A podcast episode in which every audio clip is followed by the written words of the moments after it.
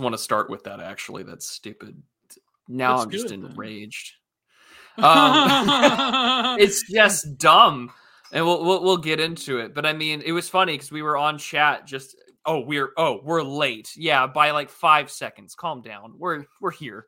Do not worry. they want their fix though. They want their That's- they and, and we will provide. We've provided 38 delightfully good episodes that will be injected straight into your veins, and there'll be 38 more to come and 38 more afterwards. But yeah, no, it was funny because we were on more than um, 38. I mean, come on. Oh, of course, but I'm I'm just going because we've done 38. Oh so yeah, because it's 38. So. but no, it was funny because we were on. Uh, I think we're both in that Pat Casey's chat. Yeah. and we, someone was asking like, what what coal's being made today, and it's just another day in, in in the coal mines, I suppose. But uh, like I was telling you before, I think I'm gonna just start taking like early 2000s shit lib music that I like and put it into uh, based lyrics for now on oh yeah. we're gonna do. Um, you know, we can't give them to you right away. And they do have to be uh, put into the air fryer first. first. Yeah, we gotta Yeah. cook them first. You know, we have to season them appropriately. But you know, soon, soon, Frito, soon. but yes, welcome everybody to episode 38 of the Digital Archipelago. Um, we've got plenty of great stuff planned for all of you today, and we are fans of alliteration on this channel. We are alliteration appreciators. So the title episode is Janny's Journos and Jest. I think we're going to start with Jest first, and then we'll get to Janny's and Journos. Oh, Um, yeah. Fresh ingredients only, so true. Um, and we have specials planned for Digital Archipelagos numbers 69 and 420. Uh, well, 69 will be on Gio's channel, so you'll have to ask him. Gio, do we have an episode 69 planned? We're going to review the first season of Kink by There. Showcase. Okay, so, well, 69 has been planned. Um, 420 will be on my channel because it's an even number. I'm not joking. Can you imagine us doing that? like, it's gonna be amazing. You'll have to provide me ways to get a hold of that, and I guess we. I'll send it to you. I'll mega. Okay, you know what? That's fine. That's perfectly fine Yeah. with me. That gives me almost 30 episodes to prepare myself. They're only like 23 minutes, but they're each one is fascinating. Um, All right. Alliteration aficionados, if you will. Yes, aficionados, appreciators. We're we're all there for it. So, do we want to start off with well, we said we're going to start off with jest. So, do you want to introduce us, Gio, to this wonderful little web comic? Oh God! So Because I don't I- know this gentleman at all. apparently he's quite an infamous lib, but uh, he uh, wrote this, did this comic, and everyone was dunking on it. And I think my dunk got a significant uh, traction as well. So pull it up if you can. I sure can. Here we yeah, go. Yeah, there you go.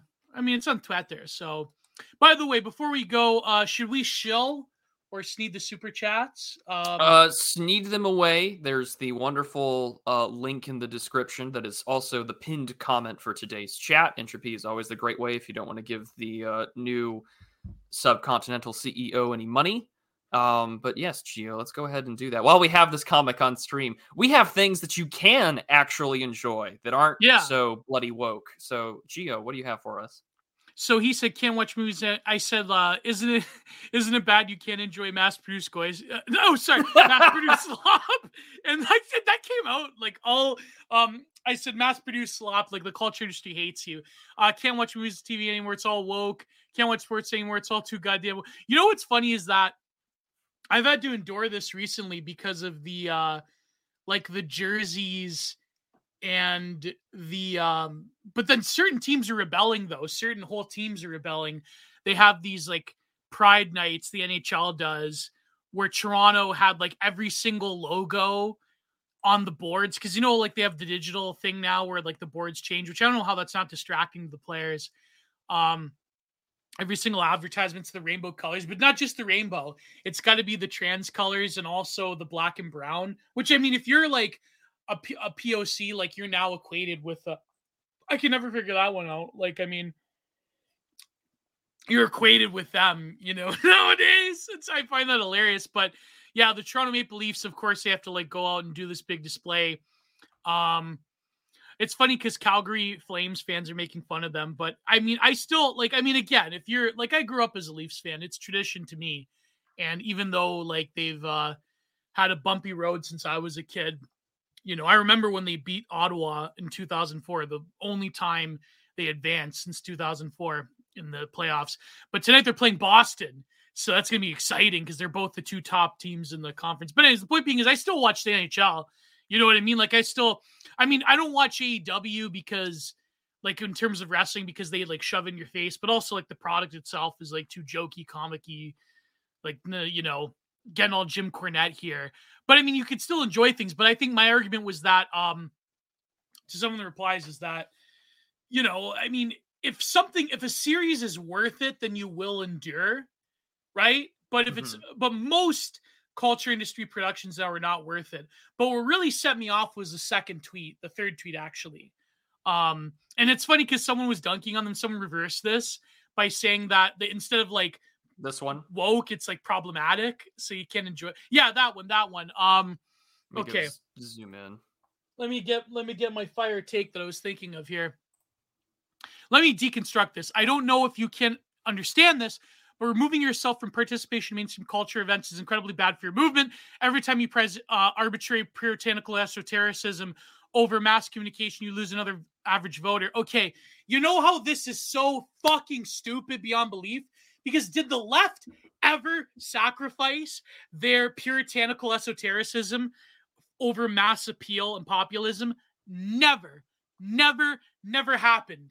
Because the way that, listen, I don't have to break out to Jouvenel and Burnham to know that the March of the Institutions is largely a product of power that is um, power that manages to capture the very institutions that subsume most people into what they believe and the culture that is disseminated. Okay. Did the average person, do you think the average person likes Dylan Mulvaney going around and, you know, parading with Bud Light? No. Okay. Bud Light's like piss water anyway, so who cares? I'm not a, I'm not a beer drinker. Well, apparently, but, like you know, that yeah cretin um got plenty. Like it's not just Bud Light. Apparently, no, it's like dish dishwashers, leggings, Nike, yeah. and um it was funny because I we were I was in a I'm in a group chat with like AA and a few others, and Semigog was like, I can't believe that like Dylan Mulvaney is like apparently he he bought a dishwasher that that, that person's now a sponsor brand ambassador for and it's just like I, it was like funny how they got like the loudest F slur to be the uh, brand ambassador for a quiet washing machine or a quiet dishwasher. But you know uh, what's funny? My take on I said, did you see my take where I said like Dylan Mulvaney will be paraded around by every corporation from here to Kingdom Come that doesn't want the chuds vote like buying their stuff, right? Like that Dylan Mulvaney becomes like this weird senator for like the woke world order. Uh, do you see that take? Like, no, I did not. Well, I mean, the point being is that I feel like the average, um, like the average normicon that reacts to this, it, it's an endless cycle that by definition has no end, and it will always continue. Whether it's Nike, whether it's Bud Light, you know, I mean, it, I know it's funny like seeing Kid Rock like shoot a bunch of Bud Light cans, but the reality is is that every protest has that sort of um like the reaction to transgression, but the reaction to pop transgression is never going to manifest into anything unless it is accompanied by a sort of elite and institutions that are willing to enforce those sort of like morality laws. Like for example, by the time uh like people like it's it's, it's so funny like maybe it's maybe it's there's a reason why he's like a total like Trump broke his brain and he's a lib now. But you know, like Dee Snider from Twisted Sister. Yeah. You know, like how he went to Congress and he's like ironing out his like pocket crumpled speech, and it was actually a decent speech. And like you know, the whole like music label thing with Tipper Gore against like Slayer, and they're like reading they're like reading Angel of Death lyrics from Slayer on the, uh, the White House, you know, on the congressional floor. It's like those things you have to realize that by the time the debates happened over music labels, it was already over because there's already like a significant part of cult, the culture industry and institutions that, you know, it's just a spectacle of we're doing this. The Marilyn Manson concert's going to get kids to like worship Satan. And then so there's going to be like moral majority protests. Like by the time that was all done in the 90s, it was over. You know what I mean? Like that was the way the wind was blowing.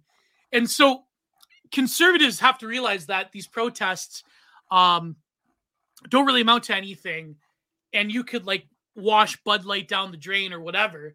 But you know, at the end of the day, that's just a symbolic culture war thing. And I don't mean this in the same way because I do believe I'm not like Campbot, okay? I'm not like logo, logo. I do believe culture war matters, but this type of like mass appeal culture war does not matter. But this this thread is like totally bonkers to me because that's not not only is it not how power works, but to say like the typical like liberal um and I saw the Ann Coulter take recently about the pro-life movement, right? Like it's the same, oh, you have to welch on your principles to appeal to people. That never works for the left. It only it only applies to the right wing. It only applies to conservatives. And so that's the little game.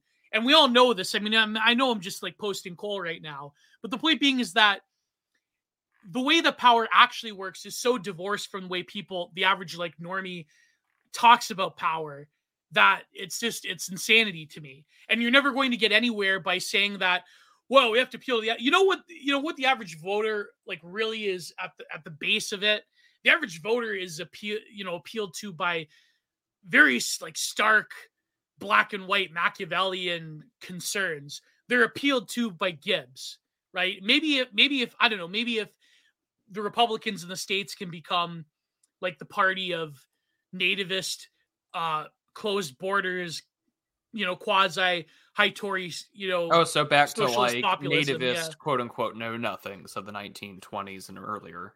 Yeah, yeah. I mean, Canada, we had high Toryism, which is essentially like economic left wing populism mixed with social conservatism, unironically. But then, of course, like this is unfortunately really... that's being paraded around yeah. in the skin suit of like quote unquote the old right by the Sohrab Ahmaris and compact mags oh, of the oh, world. God. So you what the pro? So this is the big issue, Did right? You see the Martin tweet about like I'm a trans prostitute but then I didn't agree. I'm uh, sorry. Yeah, yeah, uh, yeah. yeah, I, yeah, I yeah. used to do like drag queen story hour for 10 year olds, and then they got upset because something about black people. Like, this is why the left is intolerable. My latest take for Compact Mag.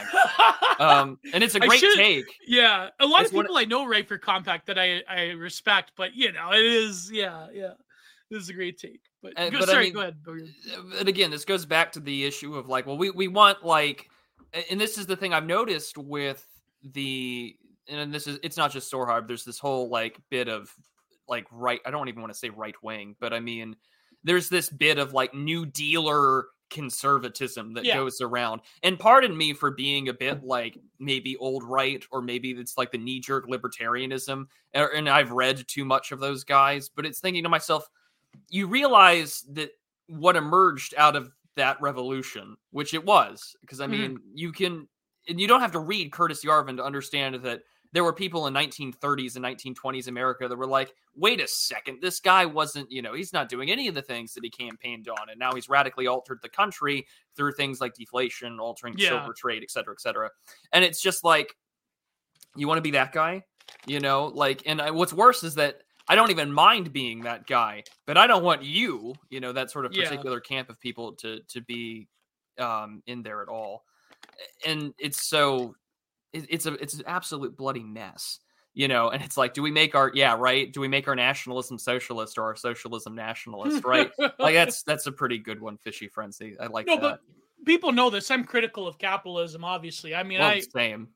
Yeah i'm i'm i i think certain marxist critiques are apt not all of them but you know i feel i feel like a form of like right wing economic populism is probably going to be the way of the future whether you like it or not. Now when it comes to things like open borders, when it comes to cultural cohesion in general, I don't think you can have like Scandi style socialism without the quote unquote values that accompany it. And the thing is, though, that a lot of like the leftoids they fetishize um the, the Scandinavian countries, or at least they did up until like the 2010s.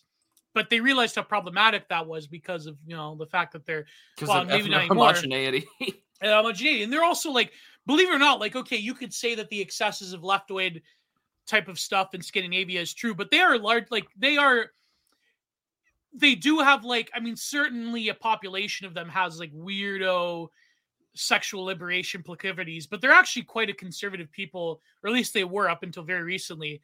Uh, a lot of Scandinavian people, they're far, they're far less uh, sexually lustful than us Mediterraneans, put it that way. Um, but you know, Bartholomew the Red, my good friend, says that the best high Toryism would be the opposite of whatever the Canadian CPC believes at large. Yes, and uh, yeah, I didn't continue my thought. Um, high Toryism was British style aristocratic conservatism, as Bartholomew the Red said, and that was basically bodied by Trudeau Senior, the stepfather. So the stepfather, um, that was basically bodied by Trudeau by Pierre, and it's never coming back, and it can't exist in an Americanized uh, world. I hate to say it, but maybe it can.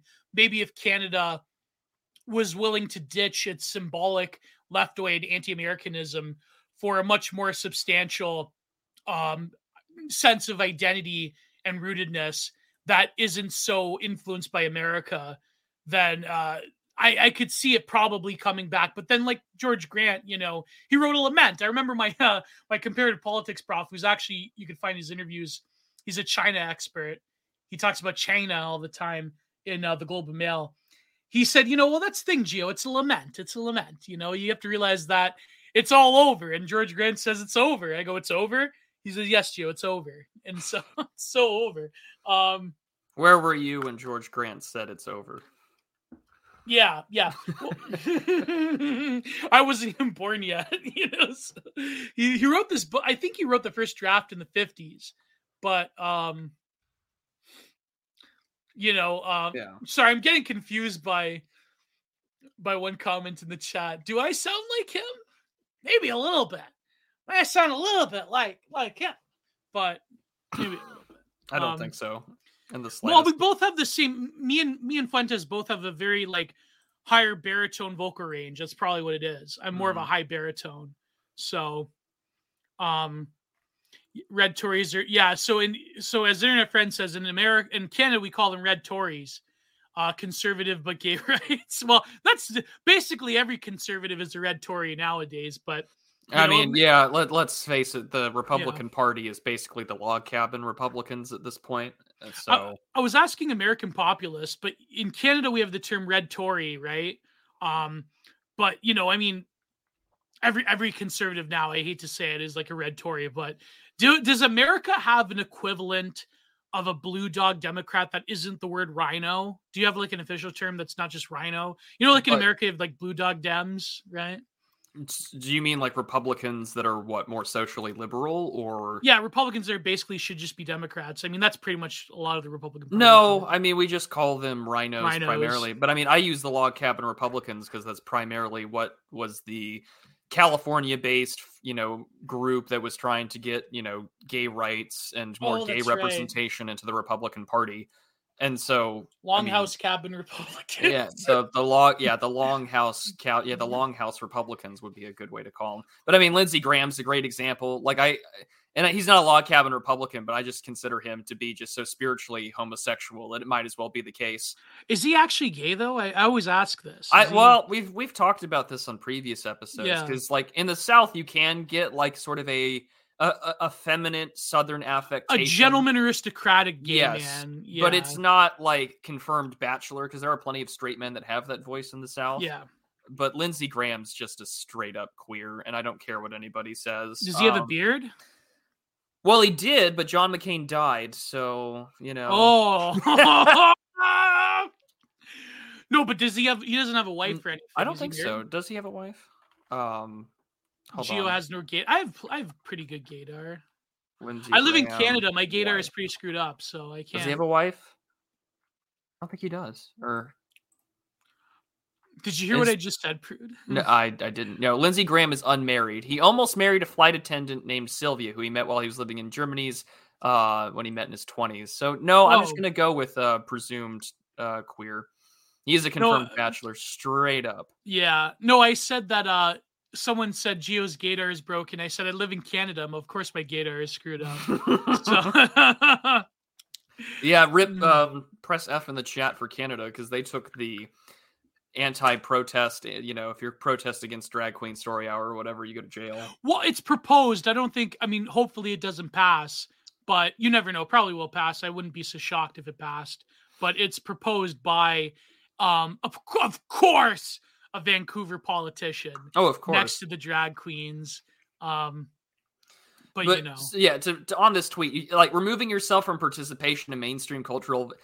This is the Good, problem, though. Is that? But here's the thing: no one does it though. yeah, You know, unless you're unless you have gone out into a cabin, all of your stuff is on like a hard drive or a VHS backup, and you're watching shit out of a VCR. you're from consuming 35 BitChute years videos every single day. Yeah, right. That's the case. And then secondly, there's a whole industry of people reacting to cultural events. There is, you know, there's there's like Doomcock, there's the critical drinker, there's the entire EFAP crowd, there's all sorts of stuff out there that is their sole purpose is to react to the culture to get their money by performative and very real outrage, which engages into it. How And many so that- quartering videos and how many uh yeah, how, yeah, other, how many like, people the that- quartering, you know, the the I guess even what- Sargon, the let's fa- the know as much as we love him. you know, that that sort of stuff. Yeah. I mean, As much as we love things are all out there. Sargon, you know. and well, Sargon included, right? I mean, that that whole thing started as a cultural reaction to a piece of mass media and culture being uh, taken over, more or less. And so, yeah, opinions are a very hot commodity. I guess they're they're like hot cross buns. They only really Yeah. work when they're hot. yeah, Um, when they get stale, they're not they're not great. You gotta like yeah. yeah. This is So- why we. This is why I try not to do hot take videos. Yeah. Um, but I and this is the thing. Like, yeah, people are like, well, don't consume, and and it comes back to the end of the day that we're all speaking past each other. You know, um, continue to reject the consumer BS. It's right for the left. I mean, people don't want to be indoctrinated. And by consuming, I don't want you to have a personality that is solely based upon what you consume like the right will crit- criticize the very thing that the left makes fun of or the left like tr- tries to point out which is like oh like the the capitalism produces consumer identities nothing more nothing less. There's nothing authentic. There's nothing there which can sometimes sound really reactionary. And yeah. it's really depressing because it's just like the i feel like at the base of the consumer meme which really started out with making fun of movie bob of all people. Like this is where we're going to defend. This is the house that you want to Ah, um to do it. Imagine if you can get the um G slop audience reaction and convert them to unironic internet racist. I mean, we can try. we can try. no, but subversion was always there. I mean, it, it was always like there was always literature um of of various alternative cultures, you know, literally for hundreds of years now. It's just that um when it becomes at the actual heart of a civilization, it never works out good. So I think that's probably the argument. I mean, you know what I mean? Like there's always going to be the seedier parts of town that will entertain um certain you know, certain clubs of ill repute.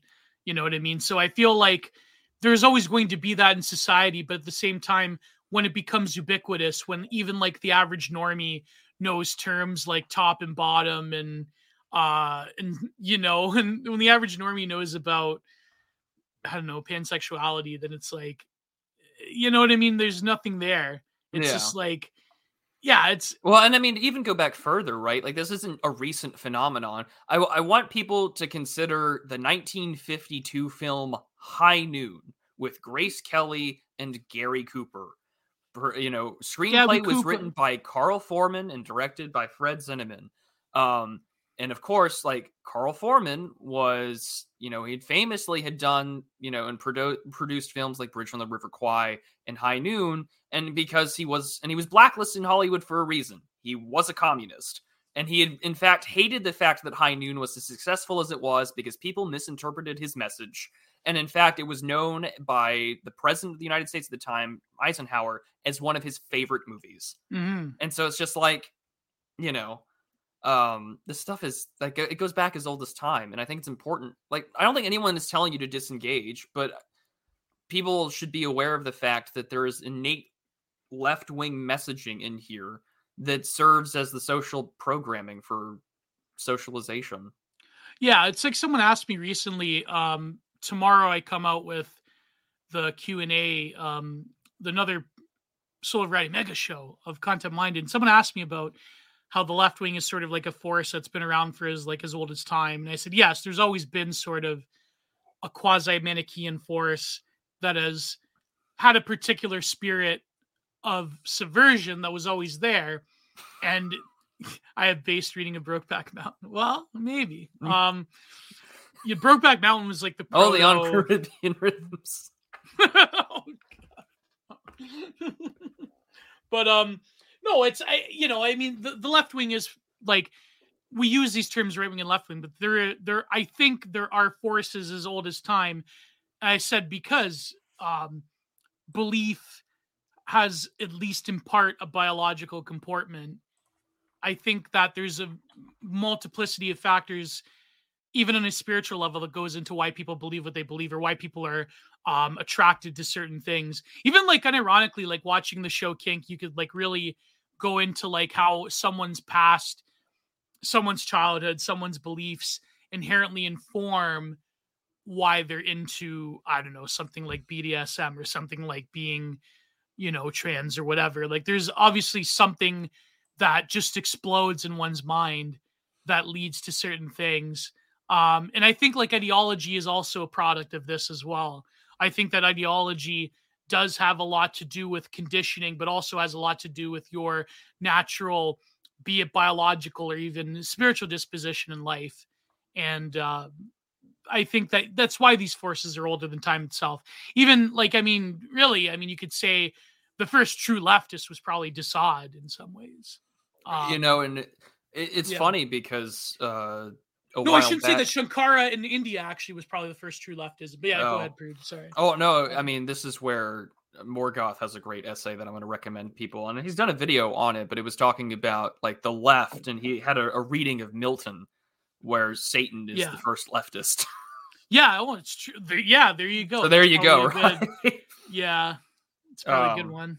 So I mean, yeah, but the, the comic itself just sort of irks me because this is he he's falling into the whole consumer identity thing. And again, you should also not exist apophatically. Your political identity, your actual, you know, not even just political identity, but who you are as a person should not exist in this realm of via negative, you know, via negativa, this apathetic political identity that I am because I am not X um, if you only exist purely in the negative, it's very hard to get people to come on over.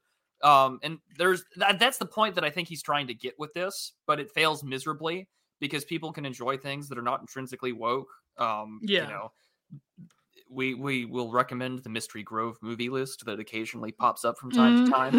um, but you know what enjoyment do i get out of life uh great books friends family you know hanging out with other people that have like-minded view like it just we've abstracted ourself to to have oh you know it's such a sub you know surface level binary of like good thing woke bad thing you know not woke or whatever it's just very frustrating um what are you talking about there is no movie list there's so, oh oh if only you knew but yeah, I mean, there there is a movie list, but um, it changes from time it, to time. yeah, and he well, keeps deleting the tweets. Uh, but no, I I mean, even like stuff that is like smut or subversive. I mean, God, I'm talking to you about how I'm watching the show Kink and how I went to heroic lengths to get this thing. Um, but no, it's funny because my good friend uh, Marcus, he tweeted about like um left wing high openness um what was it? Left wing high openness high high uh, low disgust right wing low openness high disgust. And then he goes real patrician esoteric right wing high openness high disgust and i have both actually. I'm i i'm surprised at uh i have high openness but also a high disgust impulse. Uh I, there's you never met someone like me. Um so, you know it's true man. It's i mean i i enjoy on an intellectual level i enjoy a lot of uh stuff that the average like trad account on twitter would be horrified at but not enjoy but like i mean find curious or find uh fascinating in some level that i don't necessarily agree with or i think should be promoted in society but i do feel that um there is if it's a it's a sufficiently high brow it is intellectually interesting then maybe if you have a sufficiently grounded spiritual life and a hardened heart then you could probably enjoy it. Not enjoy it but like enjoy is a bad word but not a bad word but enjoy is like a complicated word but you can Um, you can appreciate the exploration of something, but uh, very few people can't do that. I think very few people shouldn't be exposed. Very few people should, like most people, should not be exposed to um, a lot of different media. So, for example, like uh, Fraser asks, uh, theory cell take on homosexuality. Well, that's a very complicated subject. I feel that, uh, I, I mean, unironically, like there is a part that uh, in You BAM can get an answer on about it. Twitter.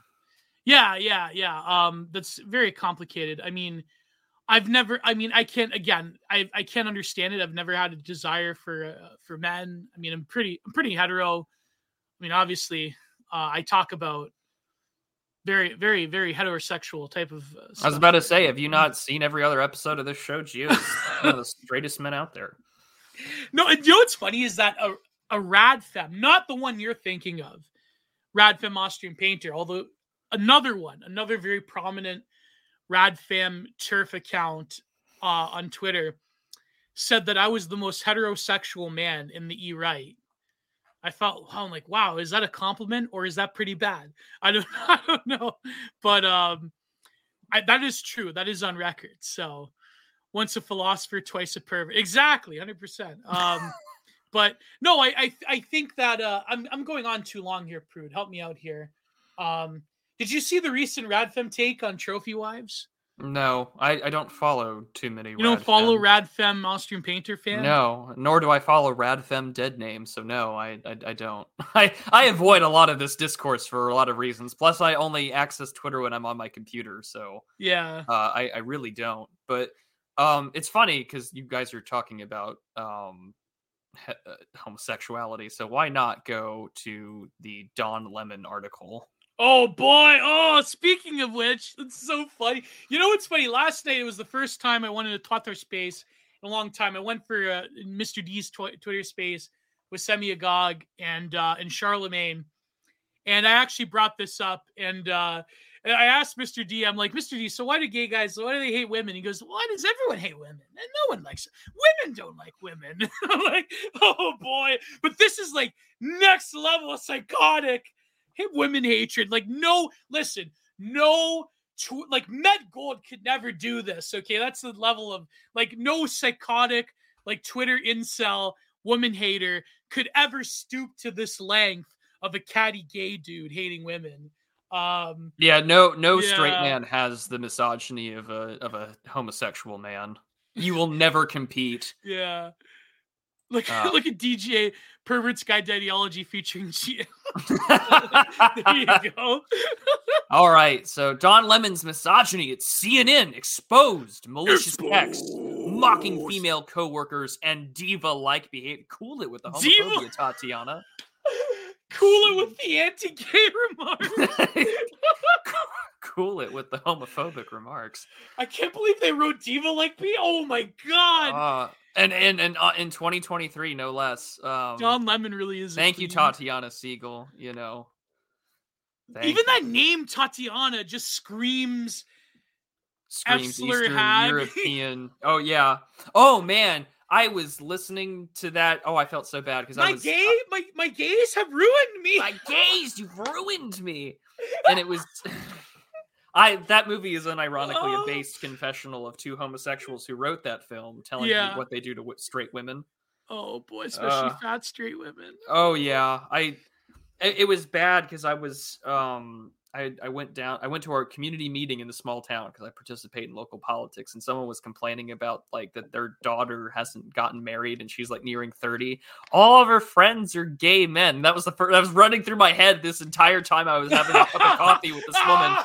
My gays, you've ruined me, and I'm just like, yes, people don't understand how Efsler hags are just totally ruined. Um, Oh, and I was like, you should watch Gays the will movie. admit this though. You They'll should watch the movie Pig Hag, uh, madam, and you'll understand why you're not a grandmother. Uh, You know what's funny is that Mr. D in the space, he's like, "Well, I guess I've ruined Cow. I mean, she's a fat woman. I'm a friend." I'm like, "Oh my god, that's oh lord, we love Cow, folks. We love Cow. We love Panama Hat." they're engaged. We should probably not be dissing them on air. No, we're not dissing them. No, it's not. But no, Mr. D was dissing them. So oh well, was- that that's almost commonplace because he and Yeah. Panama Hat are close. Um, but back in 2008, Don Lemon was co-anchoring CNN's live from weekday show with Kyra Phillips, a gig that he had landed after arriving at the network two years prior from local news in Chicago. Oh, Chicago. that- Mhm. yeah, yeah. Well, he got something on him. Apparently, he's m- got a white boyfriend or something. Uh, yes, he does. I think he's. I think there. It's his husband, uh, Don Lemon husband, so it's it's. I said to Mr. D, I'm, so it's kind of like Tim how. Malone, Whoa. and he looks like a look. Well, uh, hold, we're gonna put the picture up. hold on. No, but it's kind of like how woke by POC women, how they have like they only love white, like dorky white guys. It yeah. happens to gay men as well. Well, it happens to all of them. Yeah, like this is this is um.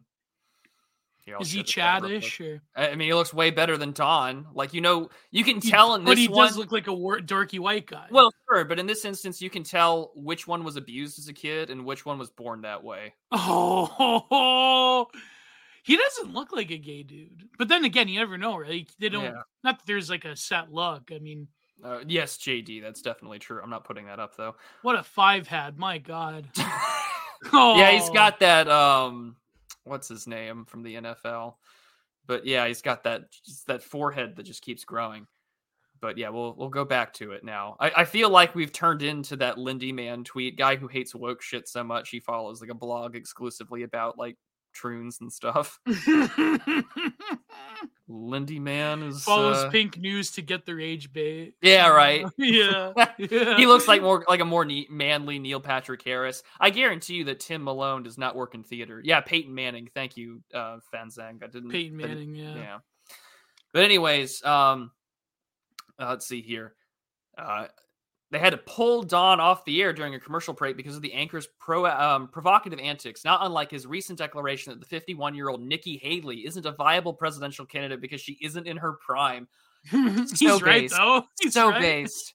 He's like, you know, women are in their prime, in their 20s, and their 30, you know. and- Not for politics though. They're in no, prime but he's, like, he's talking 50s. about biology. Yeah, you know, yeah. he's he's he's egg pilling the middle aged, you know, postmenopausal news anchors. He's yeah, the news anchors around him, they started freaking out on him. Like that was it's like, what do you mean not prime? What do you mean? Like it's oh, it's so over. It's so over for Don for based Don Lemon, who's We say that ironically, but he was egg Yeah. posting.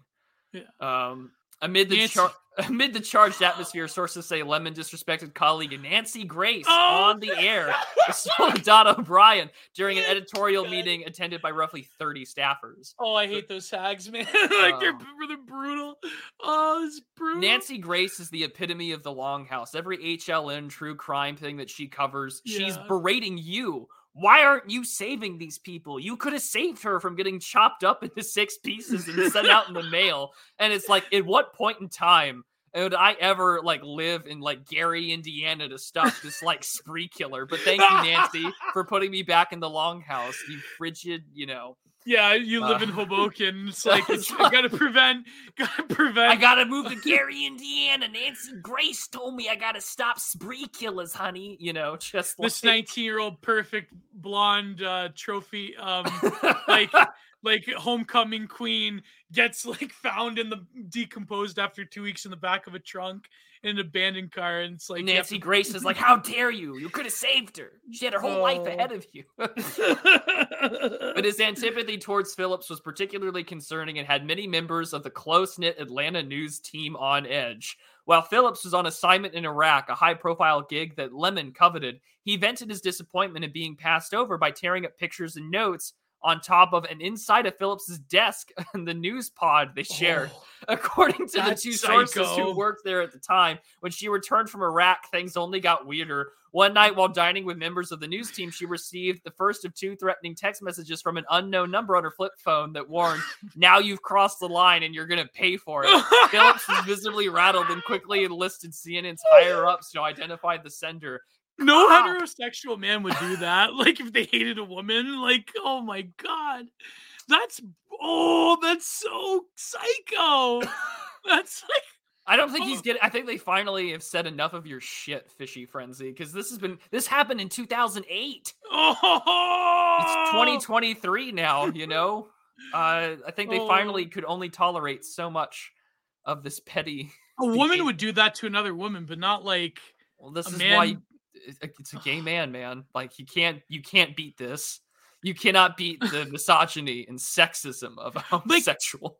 Like, like a psychotic ex-boyfriend, like abusive boyfriend, they would like they, oh, they would have just showed up at the apartment voice. and beat you. Yeah, or they would like call with their own voice and threaten you. Not like this, like pretend with a burner phone text messaging. That's psycho. Oh my god. Oh,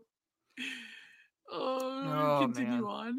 like it's... remarkably, the texts were traced back to Lemon, according to those same sources. A human resources investigation was launched, and while finding they were never disclosed to the growing pool of staffers who were of aware course. of the situation, Lemon was abruptly pulled from co-anchor duties with Phillips and was moved to the weekends. It was a demotion by any objective measure and understood to be some kind of disciplinary action. It appears to be the last time he was paired with a female anchor until his most recent assignment on CNN this morning with Don Lemon, Poppy Harlow and Kaitlan Collins.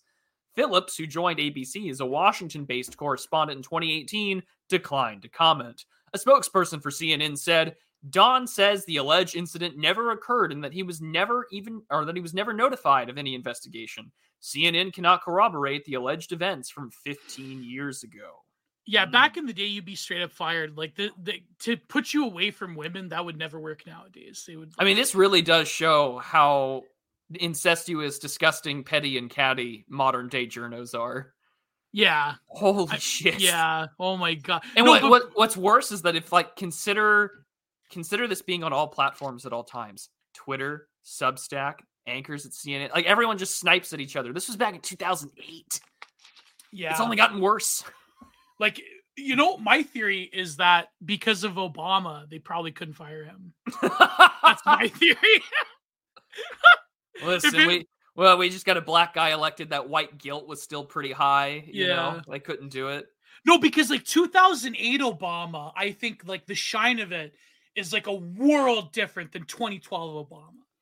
Like I don't know, because at the same time, right? Like I not to to reference pop culture, but like one of his last stand-up acts, Robin Williams, was like weapons of mass distraction or self-destruction. Oh yeah. Where he was talking about how like when Obama got elected, white guilt dropped faster than the stock market, which I I could feel that in the air. Just even with like conservative parents, they were just like, "Oh, thank God that's over." Like I don't have to like Yeah. How we were so naively wrong in 2008, but you know, um no, I mean like 2012 Obama, like the whole hope and change him is wasn't there. Oh yeah. yeah, no, that that's true. And I mean, but 2008 Obama, the Great Black oh, Hope that campaign you couldn't Berlin, avoid it, man. You couldn't touch it. I mean, I and remember, to fi- and to fire a black guy, you only knew oh. he was two calls away from getting Barack Obama's attention. Oh, bro, you would have like national news. Like he would be like outbidded by everybody. Like he would he would end up on like I don't know NBC or somewhere. He'd like totally body CNN. Ted Turner. I think Ted Turner was still affiliated with them in 2008. Um, he would have like he would oh, he would start seizing. Like the thing is with Obama, like I, I remember like in Canada, like the day I remember the day after he was elected in high school, there was an out of uniform day, and uh like there was like a few black kids that went to like more than a few, and like they were like wearing Obama shirts, like, even in Canada in 08 and 96. Yeah. Oh wait, when did he step down from CNN? Yeah, when he sold it back in 1996. Oh shit! Really? Eh? Yeah, he spent the rest thought... of his stuff doing. When did? No, that's the next question. Hold on. When did? Yeah.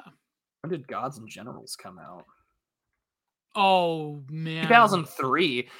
Imagine taking your money and leaving CNN to go make one of the more like pro-Confederate films of all time. um, maybe Ted Turner's not all that bad. Yeah, I mean he is uh Oh, I mean he's a terrible Dora, philanthropist for Yeah environmentalism and other stuff. But you know, it's nice to make a, a, a movie there. Does he believe in population reduction? I'm sure if you make that much money, I think you have to. yeah, no, he does. if, you, if, you if, you're a billionaire, I think you have to believe in population. But then again, there's a based version of population. no, never mind. Billions must. Billions. These uh, like muttering under my breath as I walk into a supermarket. Billions, billions. billions. Gets escorted out by the morbidly obese Walmart greeter, being like, "Get out of here." Billions. yeah. yeah, Ted Turner's Captain Planet, so yeah, he's got to be a, a population yeah. reductionist. No, I think he had like you went on record in interviews saying this. I remember Alex Jones used to make a big deal about it, but you know. But in the Twitter wake, culpa. What's this? Twitter me a culpa. Go ahead. Go ahead. Sorry. Sorry. But in the wake of Lemon's February 16th Haley comments derided as unacceptable and sexist by everyone from CNN chair Chris Licht to Haley herself, and even referenced by Oscar winner Michelle Yeoh during her Best Actress acceptance speech. His fate at CNN hung. I didn't even watch the Oscars. Um, his fate at CNN hung in the balance, with many colleagues privately calling for his ouster. Despite the outcry, he landed back on his feet after riding the bench for two days, posting a Twitter mea culpa in which he insisted that he's committed to doing be- do better, be Do better. better. You can do better. He's a gay Uh, dude. He has no obligation to like. Come on. He has no like. Someone said, "Are gays immune to getting um What's the- Longhouse. No, what what is uh let me scroll up. Um does he get away with uh are gays immune to humiliation of the long in the longhouse? I go, well, kinda. They Kinda. I women Better they get off on it. yeah, gay guys they they don't particularly like shaming by women doesn't work on them. I don't think. Maybe, but like I mean, guess in Don Lemon's case where his job is on the line. But no, like deep down inside, Don Lemon Has probably no shame. yeah, like No shame. Nikki Haley's a bug on his shoe, basically. I mean, Nikki Haley's a bug on everyone's shoe. Yeah, but you know, I can't hate a woman who is pretty at well, I don't know. She's Uh, all right. Is she a wood pr- fellas? Fellas. Oh no, no, Nikki no. We, Haley. we'll we'll let Billy tweet out a picture of young Nikki Haley. We, get, you gotta get him to do that. Yeah, Young we Nikki should. Haley. Yeah. Go post that in the chat real Her quick. daughter is pretty doesn't Nikki Haley have like a, a daughter or something? Who's married to some, I think, African gentleman that she Oh, met in college. I think that's the price she had to pay for running for the White House. Yeah. Have yeah, exactly. That's like this. Uh, and ignoring the matter altogether on his February 20, uh, 22nd on air return, still the incident has spotlighted Lemon's troubling treatment of women and unprofessional antics dating back nearly two decades. Whoa. Variety spoke with more than a dozen former and current colleagues who painted a picture of a journalist who flouted rules and cozied up to power, all while displaying open hostility to many female coworkers, each and every time he appeared to charm his way out of facing any meaningful consequences. What what a what a number being a gay black dude can do. Oh boy. Oh, over. oh and media. That's Oh, Fareed. Zakaria couldn't even get away with this. No, but he's not gay, is he? No, but I mean, like, if he was banging interns left and right, he probably does bang interns left and right. But they all do. They all do. Um, Mm. yeah. All right. Well, those who worked with him say that he was shame- uh, a shameless name dropper and left behind hints that he socialized with important people, Whoa. like handwritten notes from Stedman Graham that he had taped on his computer.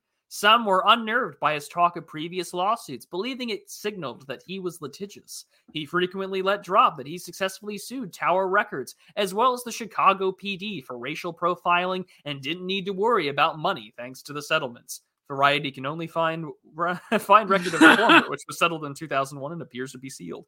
Though a CNN spokesperson, Lemon says he never sued the Chicago PD. oh. All the while, he began openly dating a fresh out of college staffer with a major age difference and power imbalance. Lemon was 41 while the staffer was 22. Uh oh. Uh oh. That's not an age difference for gay dudes, though. Oh, I mean, that's the. I almost That's- want to say that's the average. That's the average. Yeah, I mean, he was the sh- he was the sugar daddy. Uh, He yeah, was- he was. He was the bear. he was he the. was- uh He was the Nambla without all the stigma. You know what's funny is that on Kink in the first season, there's this like, like, f- fat, um, like bear BDSM master who is also of a certain identity, and it's it's like he's actually a very articulate guy. Um, but you know, it's like. Yeah, Don. I mean, you know, was he basically paying for a younger, hotter boyfriend? Is that what he was doing, Don Lemon? Why not? Why not? I mean, hey, I mean, it's The pair would drive to work together in Lemon's car and began a long term relationship. Dating a junior employee was frowned upon at the time. Frowned upon at the time. So is it just now the norm, right? You know? Yeah. Okay. being gay is passe now. It's it's kitsch now. Yeah, it's exactly like being a gay dude is not subversive at all. It's just It's like and you would see this too in the early aughts when they had Will and Grace because they were arguing over who was their most gay friend or whatever. And I think at a certain point they're like, "Well, I have somebody. She's," and then like Will would reply, "Not on her birth certificate, right?" You know. yeah, Um. So this stuff is just it's been around forever. It's been around forever. And I say that like that show is ancient, but it is like I can't put that up. Excesses of liberty, but that's hilarious. even like being like a Leatherman isn't like that. Like it's in pop culture, like sitcoms. Well, we we've desacralized and de well we've desacralized art, and then by extension we've taken the we've made transgression so performative that it's like, oh, you know, you're uh, you're you're wearing leather and praising Satan at the Oscars or the Golden Globes or whatever. Like I'm not surprised. you're whipping each other. Like, Yeah. that's You're you're yeah. self-flagellating and you're not making fun of the Catholic Church. I'm you know like I'm not surprised. yeah, it's just it's it's fascinating when you when you go into it. But He's a Anyways. misogynist, but notice it's only women complaining. Yeah, I noticed. I wonder. it's like, I wonder if there's any male cohorts that would no, because they'd be. That's the That's thing. the women appeal- can, no, but the see, women that's can the appeal. complain. The women can complain for open misogyny, but like if the men were like, "Well, he's hitting on me and I'm straight or whatever," like then Yeah, you get into problematic territory. no, but that's why like gay dudes have always hovered around the right wing because we got you know it's sort of like they can say things that we're afraid to say about.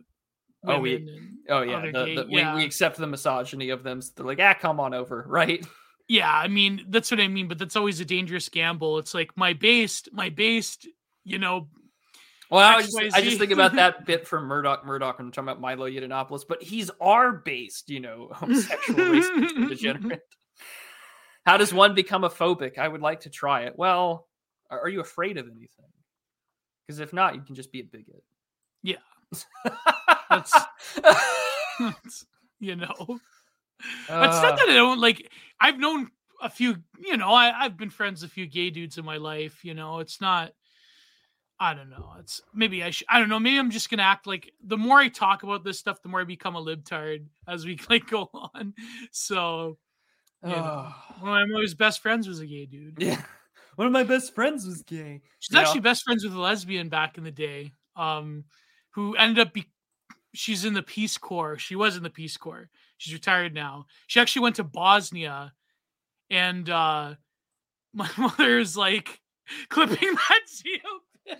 Thank you, Patrick. Greatly appreciated. oh man, but um, no, it's funny because like uh, my mother's friend, she, she's like, whenever she comes by again, like don't don't start talking about the Bosnian War. I go, I go, okay, I, I understand. I'm, I wouldn't, I don't want to red pill her about how based and red pill the Serbians were. oh, Oh, um, yeah, but you know. No, listen, not condoning, not condoning whatever they did. Okay, not condoning what the Serbians did. I'm just saying the narrative of the war, as told by the State Department, is probably not correct. That's my controversial opinion. But I don't know. What do you think of the Bosnian War, Prude? I do not have a well enough informed opinion to give you a take. Okay, And you so- you weren't alive back then. I was born in 1995, so. Oh yeah, you were alive back then. You were alive during Sarajevo. Oh yeah, right. With living memory and ability to form a you know a political opinion based upon the events of the war. Just my virtue of being born in '95. Oh yeah, I'm gonna know it all about it. Although I should ask my dad; he was over there. Yeah, he. I was gonna say your old man was probably over there. Well, I know he went there after the war to help like clear out Re- fucking landmines and shit. Yeah. But wait, he was a Navy officer, right? He was an army officer, Oh, okay. So, but he wasn't even an officer either. Oh, is he an Uh, officer? No, What? what's I'm not saying anymore. Okay, sorry. Sorry. I don't need people going after my family. I have people already accuse me of being a Fed as it is, despite the fact that that's People have accused you of being a Fed. Yeah. I've mentioned because I've mentioned I'm an army brat. And people are like fucking fed. Yeah. As soon as Um, you mention anything with military, they Wow. think you're an intelligence officer or something. Uh, You work for the Office of Naval Intelligence. That's always the go-to, eh? Like that's the conspiracy. Like, uh, I you know if Jordan I would love to work for the Office of Naval Intelligence if like I lived in a Halo like universe, but not and not in this one. oh boy. Not in this one. Um, but yeah. So let's see here. Um, that was the beginning of th- when you knew Don was a kind was kind of volatile and didn't say good things about women. Kind of volatile. Kind of volatile. he was rude. kind of problematic. If Lemon felt threatened by Grace, the biggest star at CNN slash headline news at the time, she wasn't the only one. He was upset that O'Brien landed the gig of hosting CNN's high profile Black in America docuseries, which launched in 2008. Um, I remember that series. Oh man, he must have been steaming, bro. He must have been steaming. I guess Oh, he's okay with his position since we've gone to like what 50 shades of America now or something. yeah, yeah. Um, you know, I never liked Oh. Soledad O'Brien. I always thought she was. I I, don't know. Who is this? Tells you how much like how little I pay attention. Oh, right, right, right, right. Maria de la Soledad, Teresa O'Brien. Oh boy. Well, you know how she got here. You know about Soledad O'Brien? well, I bro, like I watched CNN in 2008. Yeah, true. I had, I had AFN news, okay? Like I didn't have shit. Um She's like, she's all. She's annoying. she's the correspondent now of HBO's Real Sports. Yeah. and I guess she still works for Al Jazeera. Interesting. And she's been married since 1995 to a gentleman named Brad Raymond. How'd she get the O'Brien? Yeah, I think she kept her. Ah, okay. something. Lame. Lame. Never mind. Don Lemon's actions are justified. Oh, she's like turbo annoying now because now it's like the During an editorial call attended by roughly 30 staffers, he suggested O'Brien isn't black, according to two witnesses who Oh found the characterization wildly offensive. Oh my god! Oh, that's brutal. That's like, who wasn't present tells Variety Don has a has a lo- has long had a habit of saying idiotic and inaccurate things, so it sounds pretty on brand for him. yeah, he he always says stupid things. When did he say like during the Trump years? He said quite a few stupid like just stuff. It's not stupid like oh he's a libtard, but like stupid as in he doesn't know how to properly construct a thought and like verbalize it, and so Mm. it comes out all wrong. Like it's I don't Yikes. know. Remember when he was drunk at New Year's? He said he was lonely. wasn't also Anderson Cooper drunk one time on New Year's. Yeah, I'm getting them confused. I think they were both drunk on New Year's at different occasions, and they both like had this like meltdown over being like you know single or whatever. It's going to be cruel if the person is annoying. I don't make the rules. That's true. That's very true. Mom's Cuban, dad's a potato. uh, a oh, little bit of Irish in her. Soledad and others have in the past correctly referred to her Afro-Cuban heritage as it's a unique part of her personal story, but Don denies making any relative remarks in the dem- in the derogatory way. When he wasn't shocking his cohorts, he was annoying them with diva-like behavior, said one, like skipping editorial calls, showing up late to the newsroom, or just generally exhibiting disengaged behavior. From 2009, CNN was allowed to send one journalist into the Staples Center to cover the Michael Jackson Memorial. Lemon was on was the choice, while Anderson Cooper and O'Brien anchored outside. Sources remarked Lemon complaining on social media that Cooper got more airtime. That led to a come to Jesus moment, says another senior executive from that era. Don was told, "Look, you've got to, you've got to address your behavior. Your performance as a reporter is great. Your behavior that's got to improve. It's what's going to derail you if you're not careful." Instead of instead of reining in Lemon, his supervisors let things slide. Perhaps because he had fostered a close friendship with then Turner Broadcasting System Chairman CEO Philip Kent, sitting in the Turner box alongside Kent at sports events. Oh, it's like if you were friends with Vince and you're in the gorilla position. It's like you're cutting it up with Vince McMahon. It's like you ain't never going to be written off of SmackDown. Um, after Kent. What a time to be alive. Oh man, can you imagine? Like, you know what's fun? Do you remember when Alex Jones described the CNN newsroom? Like he described the green room as like covered in filth and like there was like feces all over the toilets and everything. and there was like a greasy stained poster of Fareed Zakaria. Um, what's what's his show? What was his show called? Fareed Zakaria, 9-11? I it was a so. number, I think. I forget. Let's see. I'm gonna look it up now. After Ken hired Jeff Zucker to run the network in 2013, Lemon only became more of a provocateur. After six months after Zucker arrived, Lemon gave his on air take on five ways that black community could fix its problems, including suggesting pull up your pants. He went, oh, he did the Obama. Um, he wanted to add walking around with your ass in your underwear showing that's not okay. Yeah, I'm sure. I'm sure Don Lemon really means that. Um, in fact, it comes from prison when they take away belts from prisoners so they can't make weapons. Oh my god, he actually said that. Um, and it then evolved into which role role a prisoner would have during meal male on male prison sex. Oh my god. The one he said this on air. The one with the really low pants is submissive when you get my point. He would know. Oh man, he just described butt cheek busted prison. He described the prison brag on air. Like, well, you know, it's every every big Herc interview. All the the ex cons they say, listen, I know they're your people, but we know that in prison, the the brothers they're the ones that tolerate tolerate having the prags around. Oh man. Goldie Uh. Taylor, former CNN consultant who appeared frequently as a guest on Lemon's weekend show, said she was blacklisted at the network for critiquing Don Lemon's controversial comments. I'm personally banned from the network because, ironically enough, I dared disagree with a black man publicly about black life. Don't throw rocks and hide my hand. The network is CNN and the anchor is Don Lemon, she tweeted in 2016. Wow. My God. Yeah. I'm sorry if this this segment is on the show is cool, guys, but it's funny. It's it's I think we. I, I think after because it's only it's not it's not yet the weekend, but I think after this week, I think everyone needs a little bit of laughter. Yeah, it's true. It's very true. oh my god. He actually tweeted that out about prison. That's hilarious.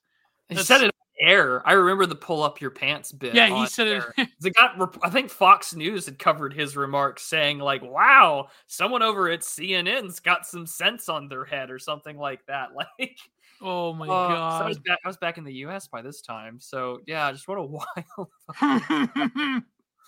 Um, you know, I'm never surprised when Don gets in trouble. Uh, Taylor tells Variety, "It makes me neither happy nor sad to see him undermine his own success." There was it a makes time you happy. Shut the fuck up. It makes you totally fuck off. It makes you happy. Come on. He, he's he blacklisted you. Don't give me this bullshit about oh it doesn't make me happy. Like come on, you like you were clapping like a seal when Don Lemon got fired. But eh, go sorry, go ahead, Prude. Uh, but there was a time when it appeared that black people were most often the subject of his ire. Now it seems to me that when he says something offensive, there's always a woman on the other side. I want- what you you, know- should have stuck to black to hating black people. I, I wonder what Don's relationship to his mother is. Oh boy. One female colleague who had been close to the anchor in his early days at the network found that during the Zucker era, Lemon was losing touch with his former friends. She adds that the change showed in his journalistic choices, with the anchor neglecting important stories affecting the black community. I saw a new Don emerging, and I didn't like the new Don, she says. he likes celebrity, he likes fame, he likes power. He was no longer the same person. It's funny because most people in America thought Don Lemon was like absolutely pathetic and stupid. So I don't know, like how Still do. you know, still do, but I mean, like even back then, like people thought, like, who's this clown? Like he's not serious. He's not a serious character, Don Lemon. Unfortunately, he's not like I don't know. I don't know. Well, Well, he comes cheap now. Do you think we should bring him on the Digital Archipelago?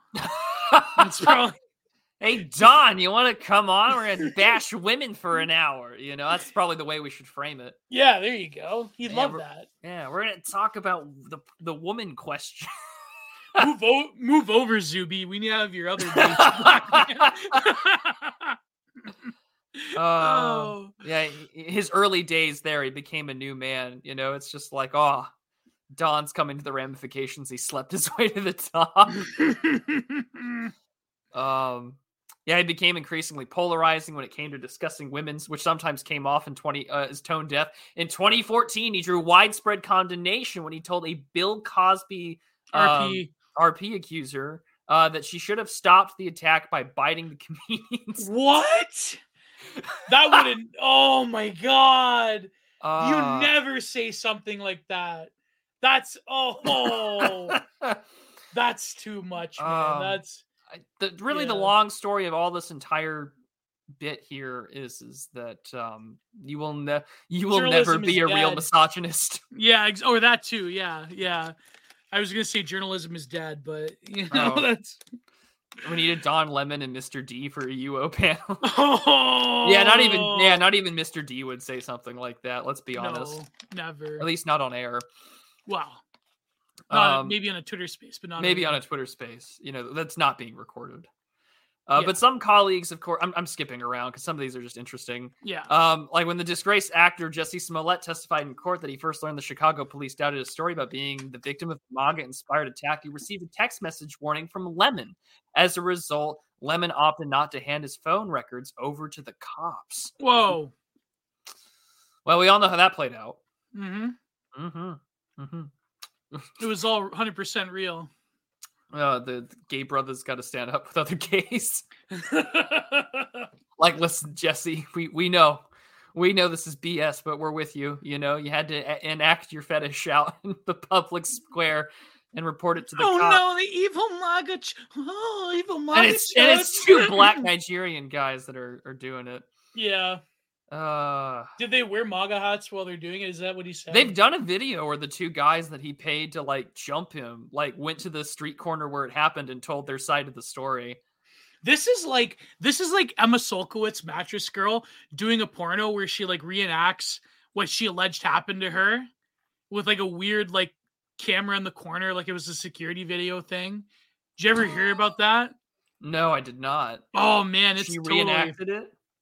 She reenacted it, but she then this was after she lost to what's the guy's name, Nungesser, and he and she like said that it was a performance art project and that she reenacted the trauma by doing like what she alleged happened, and it's like basically her. What general's daughter bullshit is that?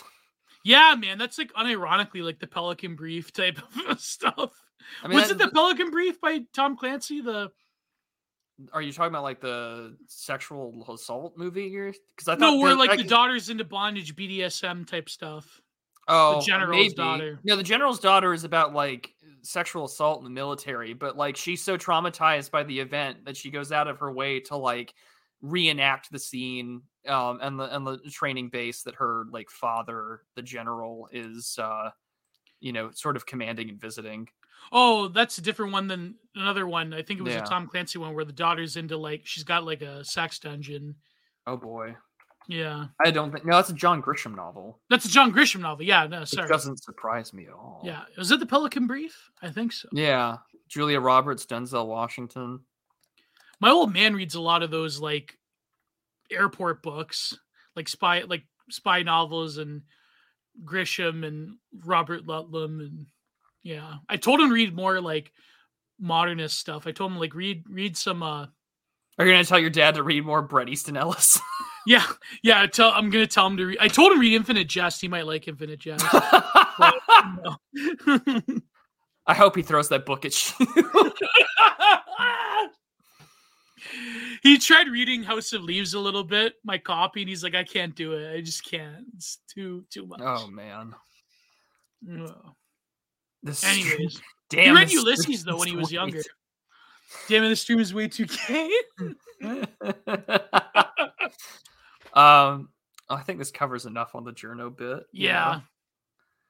This stream is Ah. kind of being too bit. a little, a little too homo for us, I think. yeah.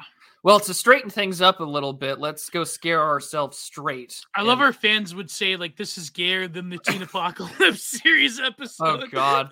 You know, at least our audience is straightforward enough to tell us that, like, listen, guys, you need to move the fuck on. we endured we endured far too we endured too much crap for you all. Um, so, but uh, we'll we'll scare ourselves straight and cover the Trump arraignment. How about that? Yeah, sure.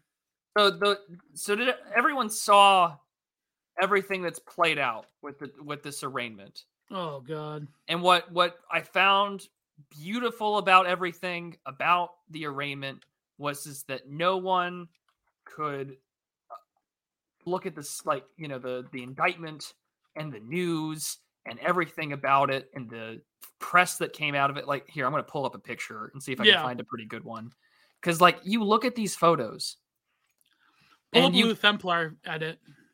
Oh no, I'm not pulling. No, no, that's exactly my point. Is that like thanks to Luthemplar and others with AI, even though these are the official press images out of New York Magazine and the New York Times, no one in their mother.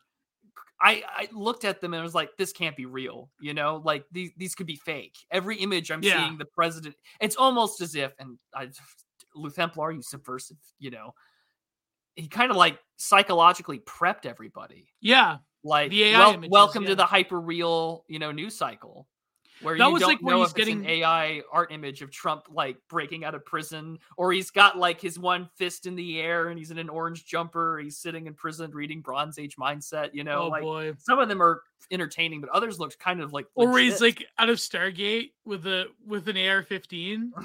That one's great. like he's going with the troops. Like I'm gonna free. Dark you know. MAGA has only just begun Oh boy. Like no, it does look like an AI image edit, but like um Trump's face is actually astonishingly like it's difficult to like truly capture.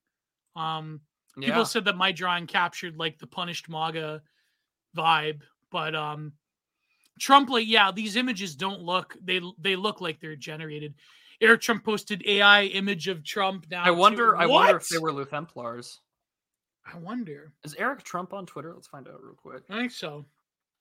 Is it probably on Yeah, Twitter Eric Trump is on Twitter. Yeah, so I'm, Yeah. I'll, I'll go to his his Twitter account and see where.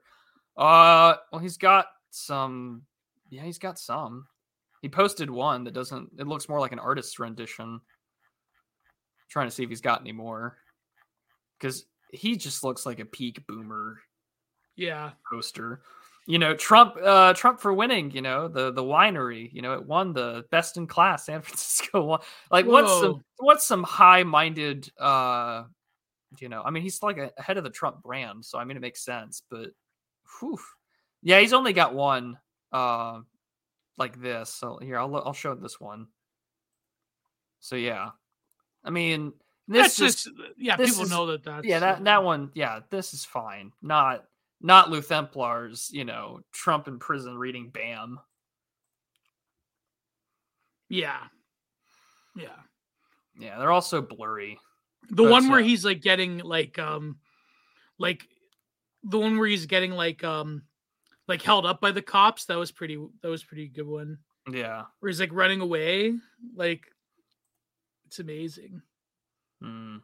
Um, but yeah, so I, I don't know, like the hot take. I think people have been hearing hot takes a lot about this. I mean, I talked a little bit about with about it with um with American Populist. Like eh, they wanted this for a reason. It's not going to do anything to his base. It's not going to sacrifice any votes. There's not going to be a boomer in America that's going to be like, oh, like he got charged for paying off that porn star. I mean, I guess uh, no, it's not going to happen. Like it's it, it's just a humiliation ritual at the end of the day. Um, it's just like you know, like for example, like didn't didn't Piers Morgan interview Stormy Daniels? It's like, what does she have to say? Like, who cares? No, she and, she said she was so excited to to testify. I, it is an attention grabbing thing, and the, I- don't know what else to add there other than this is a blatant ab- ab- abuse of political power. That, Yeah. you know, and Trump is saying that like we should prosecute Alvin Bragg or whatever. Like, there's that boomer inability. You know, boomers not understanding how power works. Challenge. You know, It's like Catturd saying arrest Fauci. Like Yeah. tweeting out, like, come on. or, or or Catturd saying like he's happy to be a boomer because he grew up without the internet and it's just like you're the epitome of everything that's wrong with this country I love how Um, Musk like hangs off of his every word. That's crazy. Uh, yeah oh he replied to Alex Kaschuta i think we mentioned that at the beginning But Yeah. yeah what a crazy time that or you know like he had four years to put hillary clinton in prison No, because I think like that would be the the thing that boomers like boomer liberals. That's the thing. Like you, you said that Hillary's going to be in prison, but actually, little Donnie Trumpolini is going to be in prison. It's like the big gotcha. Like, let's face it, Trump the big never, Ron Perlman. How's Yeah. it feel, little Donnie, to be How behind you little? Donnie be BRP'd in prison. Like it's you know. Well, so, no, someone, no, someone. I think JJ showed us that where it was like, no, no, no, it would be Trump doing, you know, the uh, He'd be a hard in prison. He'd be he'd the be hard in prison. He'd be the one doing the RPing, and they're just like, oh, we can't have that happen. He'd be the leader of the of the the woods in prison. you know, He'd be a leader in the Brotherhood. We can't have that happen. it'd be like all of those edits of like Trump as like a gangster with like the the face tattoos or like all the hyperborean edits of like with him with like little peep you tattoos. know, can't can't you know punished Trump. He's got the teardrop. Uh, yeah. He's got the scar and like the tattoos and the face and the neck. Uh, why is it a mean, mainstream joke for your political enemies? Sneed Matt. I, I don't want to put that up there for obvious reasons because of Mm. the word, but the reason why it's such a mainstream political thing is because we've normalized prison being the place for those things to occur. Yeah. And it's the only place that society deems it to be acceptable to punish your enemies in the most brutalizing and humiliating way possible. Yeah. And I mean, it's to a point where it's not even just political enemies. Like, you make prison jokes, and everyone assumes that, like, that kind of action and act is going to be involved. I mean, you, you hear it out of every person's mouth, regardless of their political affiliation. Like, even my dad, when we were, because, like, my mom, you know, works uh, as a 911 dispatcher, and, like, they'll tell a, a case story. And then all of a sudden, he's just like, well, that guy's to get screwed in prison. You know, it's, it's Gonna normie. drop the soap. Yeah, yeah, Frasier, that's perfectly there. It, it's normie masochism, but It's really sadism, yeah. sadism is the yeah, it's normie Yeah. sadism. No, Uh, but you know what's funny is that statistically, um, like overt, like gang, you know what, like holding you down, beating you up, you know, and that actually has gone down statistically in prisons in America. What has what is the norm now is predatory sexual behavior in terms of public schools. well, no, no, yeah, no, but I mean prison though. It's not like overt that type of act. It's it's it's less brutal, but it's more psychologically tormenting. Where there is a form of like indentured sexual servitude that goes on in prisons with like being a prag or being a punk or whatever you want to call it. The actual like violence, it hasn't gone down, but it's gone down the way that people think. But it's more of like predatory behavior, like usually for protection or so something like that. Like prison sexuality is actually more of a complicated thing than what most normies like find in like watching Oz or whatever. You know what I mean? Like it's it's it's actually in some ways it's more terrifying psychologically than than um what people think. You know, I mean, in the 70s and 80s, prison was quite brutal in that regard. But from the late 90s onwards till now, uh, prison sexual exploitation is um more complicated than what I'm not surprised this meme is unique to Americans in part because like the American criminal justice system is just so So vastly different. That well, it's what's worse is that we've also just because once you throw out asylums, Yeah, you throw out any sort of like permanent medical institution for criminal psychology and criminal like that kind of stuff. mental. c- yeah, yeah. You, lop them all in together in Gen Pop. What do you think is going to happen? And Oh, what yeah, makes exactly. it worse is, is that, and I don't know where this roots from, and I and I'm not educated enough in the historiography of this to give you uh, a place to be. But I mean, you know, we're in a place where there's no con- like we, we can have supermax where you know you're in like like an, an eight by like four or five cell uh and you're you're not seeing anybody for like 23 hours a day or whatever which I, I think that's just as mentally breaking oh yeah, that's yeah. and then at the same time right like where That's worse in some I, ways. I don't know if it goes back to America's puritanical roots or that we just, or maybe it's the fact that we just view crimes of a sexual nature and a like maybe it's because America has a I don't know like a, a weird power relationship to it like haha big man who thought he could get away with murdering people well now you're gonna get topped in prison like it's such a weird thing that I don't know why it's so entrenched in the American psyche um and to a point where it's also like oh you know um what's the word i'm looking for it just comes with the territory of yeah, Amer- of the american criminal justice system like i don't it's part of the understand why. punishment. Yeah, we just assume that you getting sexually brutalized is gonna again scared straight, right? Yeah. Yeah, no, but that's what I mean. Like, I think that, I mean, okay, again, this, I don't exactly agree with like the leftoids because they agree with like insane, like, no, no, don't punish them, prison abolition. But I mean, like, there is something to be said that retributive justice doesn't like work. I think like America, this is my crazy proposal, okay? This is going to sound crazy, but it makes sense. America, in most of the world, in the West, I think should like weigh up um the capital punishment, like the death penalty, but not in this like stupid like lethal injection stuff. That's like that's not going out like a man.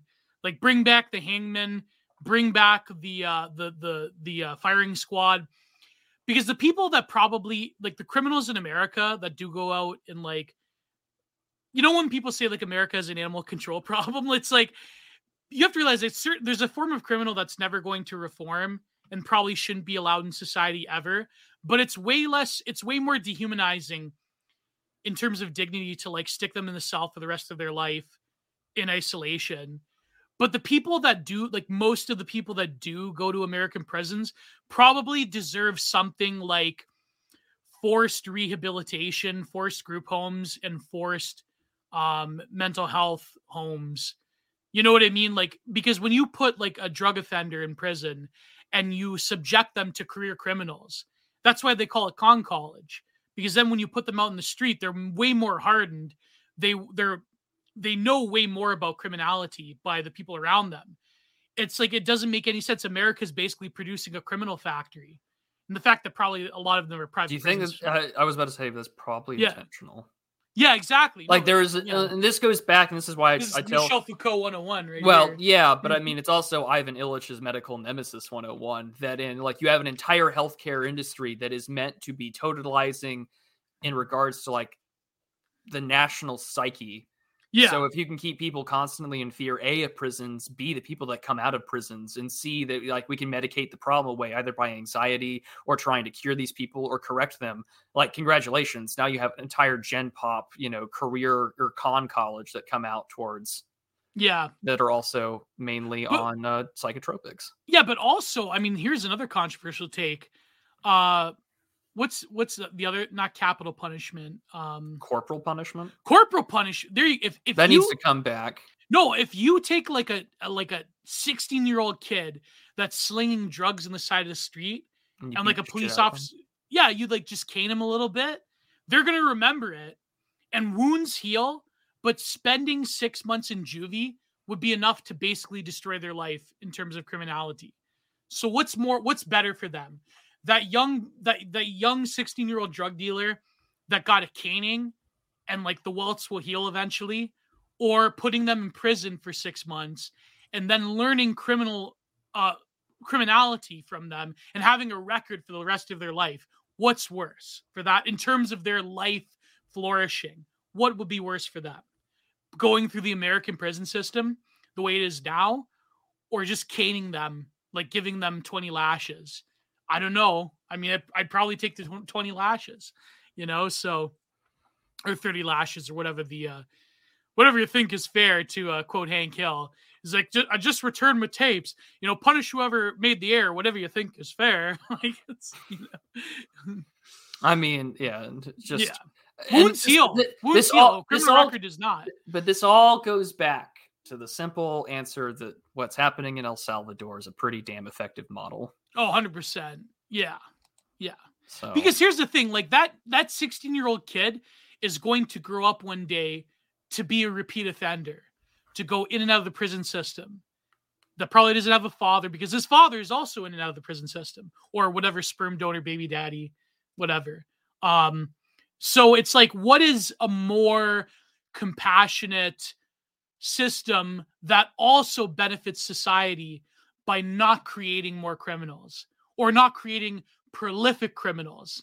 Now, I do know that certain forms of crime in America, there's certain populations around, well, not to get into it, but like even like the populations that do quote unquote, like, you know, present a problem, what would be a way of curbing recidivism in terms of criminality because there's something about the American justice system that creates rather than reforms the offender right and so maybe some forms of leftoid thinking around this issue maybe isn't that out there or ridiculous i don't know um not that the left like not that the average like I don't know, not that Angela Davis is saying like bring back caning, but like you know, can you imagine that if like if uh Cornel West is like, you know what, we got to bring. Having heard caning. Angela Davis's voice, I I would love to hear her say the words uh caning. We got to bring back caning.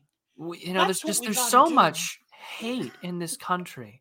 You know, so we really have hate. to bring back caning. Twenty we lashes. Have to cane the hate out of these people. You know, it's like I, I having heard more than one lecture by her in university, I would love to oh hear her God. just be like, I, I reject everything I've said before. We need to we gotta bring shit out of these people. you know, there's so much hate in this country. We just got to beat it out of them. You know, they'll like, make it I, inclusive though. They'll get a trans dominatrix to cane them. That's oh, no, no, no, no, no, This is not the crime and punishment these people want. Um, yeah, caning always works. Well, it didn't work during the prelude to the Civil War, but you know, we got close. Yeah. Um, I, I don't know. Like the American criminal justice system is effed up because a we we don't prosecute enough effectively, and then secondly, like we have the whole Soros prosecutorial discretion BS. Yeah. Where it was just, like I saw someone today talking about the the DA for this, and they were like, you know, did you know that like the district attorney Alvin Bragg or whatever, he's reduced his felony counts by fifty two percent. I was like, wow, with only thirteen percent of the population. But you know, um, it, it's just it's a it's a it, what do I do with state sanctioned anarcho tyranny? Like everyone looks at American being like, well, you have an over incarceration problem. Like, no, we don't. We we don't just effectively take care of justice the way that we need to and that's the ultimate yeah problem. no it's it's okay the over incarceration problem is because you have you're dealing with multi-generational criminality and how do you stop that how does a child growing up in the inner city in america where his father's been to prison his uncle's been to prison sometimes your mother's been to prison uh, how do you stop that how do you create more productive citizens when you have a whole unironically, like you do have a whole population that is being carceralized. The answer shouldn't be, well, I guess we should let them. Like, you know, what's funny is that there was this uh one of the radio shows in Vice City w- from Pressing Issues. I remember um it was like the leftoid son of a billionaire against like uh the corrupt Florida governor Alex Shrub. And he's like, What do you propose, hippie? What do you think we should do to lower crime? He goes, Well, we could uh we could let them off then they won't be criminals anymore he's like we already do that we already let them off like like you know we already cooked the books by letting them off like it's not that you should let them off is that if you realize that you have populations that are going to be wards of the state in their life how do you prevent them not prevent them how do you create an apparatus in which if you have populations that are going to be wards of the state from the time that literally from the time that they're born because let's face it the the child protective services goes into the prison system a lot. It happened like it's startling actually. So when you have people when you have whole populations that are going to be wards of the state how do you create citizens that are productive and beneficial not just to society but to themselves it's like that is a million dollar question that liberal modernity has yet to solve, especially in America. Well, it's because I mean, liberal, well, bad, liberal modernity caused Canada's it. just as bad, by the way. Sorry to cut you up. Yeah, no, but I mean, like we we caused it, and I mean, yeah, this is the like when we talk about like, and this goes back to like race relations in in in Americas is like there's the untold secret of like that people don't like saying that between 1865 to 1965 you had the greatest period and although we, we can get into this and I'll show this in a little bit, but you had a yeah. period of relative black independence, autonomy, and growth. Was there problems with regards to the Klan and etc. and all that jazz? Yeah, probably. But I mean, well, the Klan was uh, in, in the in the north northern states was more against my people, uh, Catholic immigrants. Well, yeah, and, yeah, and, and we can listen to Pat Casey's discussion with Sean Last from that. But I mean, yeah, the Great Society destroys any semblance of black wealth, black middle class, and a relatively intact familial structure of a nuclear family. Did this population still have a higher degree of, say, crime, criminality, single parenthood, etc.? Yes. Was Yeah. it nearly as bad as it is in the year of our Lord 2023? No. We witnessed through the last 75 years, more well, not 75 years, but we've witnessed since 1965, like a great destruction of the black middle class and any Well, sort of civilizational force of black America. Does it still exist in pockets? And we already know where they're aligned with politically speaking, but I mean, Yeah, yeah. you destroyed that writ large and you gave the state a monetary and financial incentive to culturally debase themselves and it's happening and this doesn't just apply to them this also applies to like certain like rural white trashy parts of like appalachia it happens but it's just like you're you're sort of witnessing the consequences of like well we can't over criminalize them because that would be the answer you have to overcorrect for the problems that you've done with liberation Exactly. Yeah. but, But then how do you prevent them from becoming repeat offenders? How do you do how do you effectively give them therapy and job skills and issues with drug addiction and you know what I mean? Like you, that's you have to police it militantly and You also do. enforce No. that Exactly. Here in Canada, I'll give you a good example. Maybe I shouldn't say it because of the I'll get a knock by the RCMP on my door, but who cares? Um you know, I was I was watching this documentary on the National Film Board about indigenous women uh like in the streets of Vancouver and this was about the uh the Robert Pickton trial. So, you have a case where an indigenous woman, a young woman, let's say she's uh grows up in a reservation in Winnipeg. And a lot of these reservations by the way are kind of like third world countries. Um she's abused we all know how, I'm not going to say it for YouTube, by a relative, by people around her. And then she leaves Winnipeg and she's 16 years old and she ends up on the streets of Vancouver, right? As a as a quote unquote sex worker. I know I shouldn't say that word, but just, you know, to be polite. Um then she meets someone like Robert Pickton, right?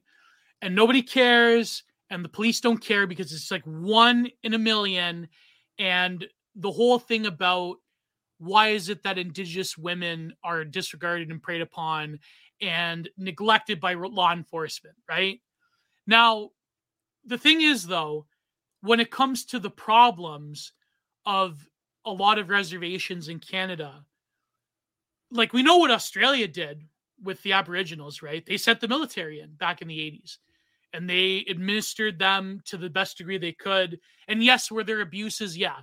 But when you have in canada uh the legacy of the residential schools and so forth i mean the real solution was almost what stephen harper wanted which was government oversight which was a way in which you could regulate a lot of these like corrupt tribal chieftains that exploit and abuse their own populations but you can't do that now that was actually the first thing that trudeau erased was the accountability act from stephen harper when he got into office in 2015 i forget yeah, um 2015. yeah, yeah. That was the first thing he got rid of, right? And so you have a situation where there eh, are multiple generations of trauma, but in Canada, any solution that proposes the state intervene on reservations is verboten because of the residential schools and can never ever be floated by any politician ever. And Stephen Harper was like probably the last thing. And the bill wasn't even that it was like basically just paperwork more government like we're going to meet with the chiefs and we're going to tell them blah blah blah it's like in terms of spending and allocation of resources that solution could never be proposed and the thing is though is because of the legacy of the residential schools and because of the political climate in canada especially under trudeau is that i hate to say it but the abuse especially of indigenous women on the streets of places like vancouver on the streets of toronto um, on the streets of Montreal. Like it's never gonna be solved ever, never. There will be more Indigenous women who will be abducted, who will be. I don't know, you know, again, not to go in on it for YouTube, right? Yeah. But that's never going to end ever, unless there is a dramatic solution to it that involves the government getting serious about. Listen, we broke these people. How do we help them now? The solution, by definition, is racist. So more women will be exploited more um more native men will take their own more native children will take their own lives on reservations uh will check and out and drink themselves to death. exactly so it's So not- it's very it's yeah, very similar to the the situation. I don't mean to black pill. Well, I mean, it's just, it's very similar though to our terrible relationship with like uh, reservations here in the United States, where there is like more tribal legal authority, and you have to work with the Bureau of Indian Affairs to Yeah, coordinate with their law enforcement, and it is a disaster because like these people still live here, and I mean, they. I'm not a, a big advocate for saying like, nah, just get rid of them all no. you have to find a way to I- i'm a general pro human flourishing type of position. And it's just well, like well, the native the, the indigenous are different because they are they are indigenous to this land and we should respect them obviously. Yeah. But but that's what i mean. That's why it's so harsh. Like here's the thing. I mean i think that like the mass graves thing is obviously ridiculous. Well they, they Um, burned 71 churches yeah. for bullshit claims. Exactly. But that was were intentional exactly it was intentional because of, uh, true of course yeah you didn't want it to end no, This is- oh, of and this is the same way that you get conversations. Trudeau wants those people to be broken. That's his voting block. He wants Well, yeah, people to be. and the same Yeah. uh, it's the same thing with black america though here in the Yeah. us it's like why oh, do the you think- Democrats why- never want it to end. Yeah, why do you why do you think they're so excited about maybe you know talking about the Census Bureau to see if they can like trace your lineage back to like a slave ship? Yeah. Why do you think California is teasing out reparations? Yeah. Like this this is the nature of how like like, like this is I, I did an I did an essay on this very early on on the channel about like bio Leninism. It's like where does oh, this I go think from I here? remember that video. You turned into a video, right? Yeah, I did because like you, you you go out and you know Spandrell ends the essay saying like someone will eventually take power to get these groups together, most likely a woman or a they them you know impossible woman type situation to say, listen, you're either with me or against me, and if you're against me, it goes back to 1955, and it's okay to be white. Yeah. Um, but the question is, is like this is why the immigration thing isn't going to end. This is why you're beginning to see interplay between um Indians and more Eastern uh, Asiatic peoples versus say the more refined like what's left of wasps and like Jewish individuals that are Mhm. mainly at the top because you're beginning to see this like intersectional interplay between disparaged interminority groups in the United States and it's not going to end No. um you'll they'll find someone to do so and the way that you go back to it of course is that you try and pin this all on whitey and this is why you're beginning to see biden you know throughout his time in the white house tell black leaders like al sharpton and the others like listen you, you know we're not going to be in charge for much longer by demographic standards like you're going to have to learn to get along with everybody else yeah. and we're, we're going to watch it play out in this respect too um, you know what? You know what's funny is that frazier is correct here all um, the problems can be. Oh yeah, definitely. You know, Yeah. you just need we- we need to clone like 1990s Rudy Giuliani Yeah, but without the Alzheimer's. and go to town. Yeah. No, it's funny for all my for all the Leaf fans that listen to our show. Um, unironically, Canada's the like the barometer of America's future in the sense of uh, a lot of CBC shows and commercials and everything. Uh, what what can we call them? I know there's the one word we can't use, but like didn't Gavin used to call them cuck commercials? Um, uh, they they're unironically gearing more towards um, East Asians and, and Indians, uh, because that's like basically the imported growing middle class of Trudeau from the subcontinent, right? So there's a lot of shows now with East Asians and especially especially like more Sikh type of Indians. Uh, there's one where there's one a Sikh trans woman on the CBC, our state broadcaster. They have a show with a Sikh trans woman sitcom. Oh man. Should Is we this- review it? Is this I I really don't think I want to give those people attention. Um This that's is just what I that's that's just me, you Yeah. know. And it's but it's also got the same problems that like the the US does in respects to like Yeah. the Chinese and the education system. Although you guys recently deported a bunch of Indians because they faked their visas to get into the country for education. Yeah. No, up until very recently, Canada ironically had a based immigration system. very Yeah. recently. Very recently, like we had the point system. We were actually more restrictive than a lot of Scandinavian countries. Um, even like in the seventies when my my mother came here, they had to like pat they had to jump through a bunch of hoops and they didn't give my mother anything bro like they had to live with my grand my great grandparents for like a few months before they bought a house and there was no like welfare there's no handouts like nowadays trudeau what he does he puts them up in like hotel rooms and he gives them like Oh, he's learning from the UK. yeah yeah and he like gives them like an allotment like the like a 50 grand s- year salary stipend a family to come in here Yeah. from yeah man it's it's not good but you know It, it, it is, yeah. How far can we go? Well, this played out in Canada a couple of years ago. There's something around here. That's, America's that's Canada five true. years down the road. Yeah. and yeah. South Africa is both Canada and the United States 40 years down the road. Yeah. Maybe maybe they'll they'll half it to 20 years. Who knows? Yeah. Um We're, we're on that accelerate real freaking quick. yeah, did hey Congress Carcall got engaged, eh? Yes, he did. So thank Yeah. God for a white pill today. Um, so it's on air. I know he listens, and he, he always tells me when he's listening via DMs. So um, Ernst, my friend, congratulations. You both have a long life together and many children. Yeah. Um, that was that was the the nice white pill to wake up to on my phone this morning. I checked my phone after I got out of bed and worked out and did prayers, and then I was like, ah, wonderful, thank God. You. Uh, yeah, congrats to him in the highest. That's wonderful news. Oh, but um, you know, Trump's indictment. We didn't talk about that yet. no, really, we talked about the arraignment and sort of the hyper real aspects of it, but the thing that I think the real takeaway is is that there are two major things that I've noticed that well, three that have come out of this. Are, are One- the boomer libs gloating? The boomer libs are gloating. There was that great picture. Um, I'm gonna pull it up. I'm gonna pull it up. toe in her head! Don't- don't- um, Mark, Mark, Martini. What is it? Right, Trump Oh, indictment. man. Come Yeah, on, please tell me I can find it. Uh, latest. Oh, come on. Someone find me that tweet. Um, If you search here's a cocktail or something to uh yeah, Trump getting indicted. yeah. I'm just gonna Google it directly. Uh, Have we checked Jeff Tiedrich's Twitter account since he got No. indicted? I don't think we have. I wonder what he's saying. I love how boomers they think swearing is still edgy. Boomer liberals. whi- which is kind of sad, right?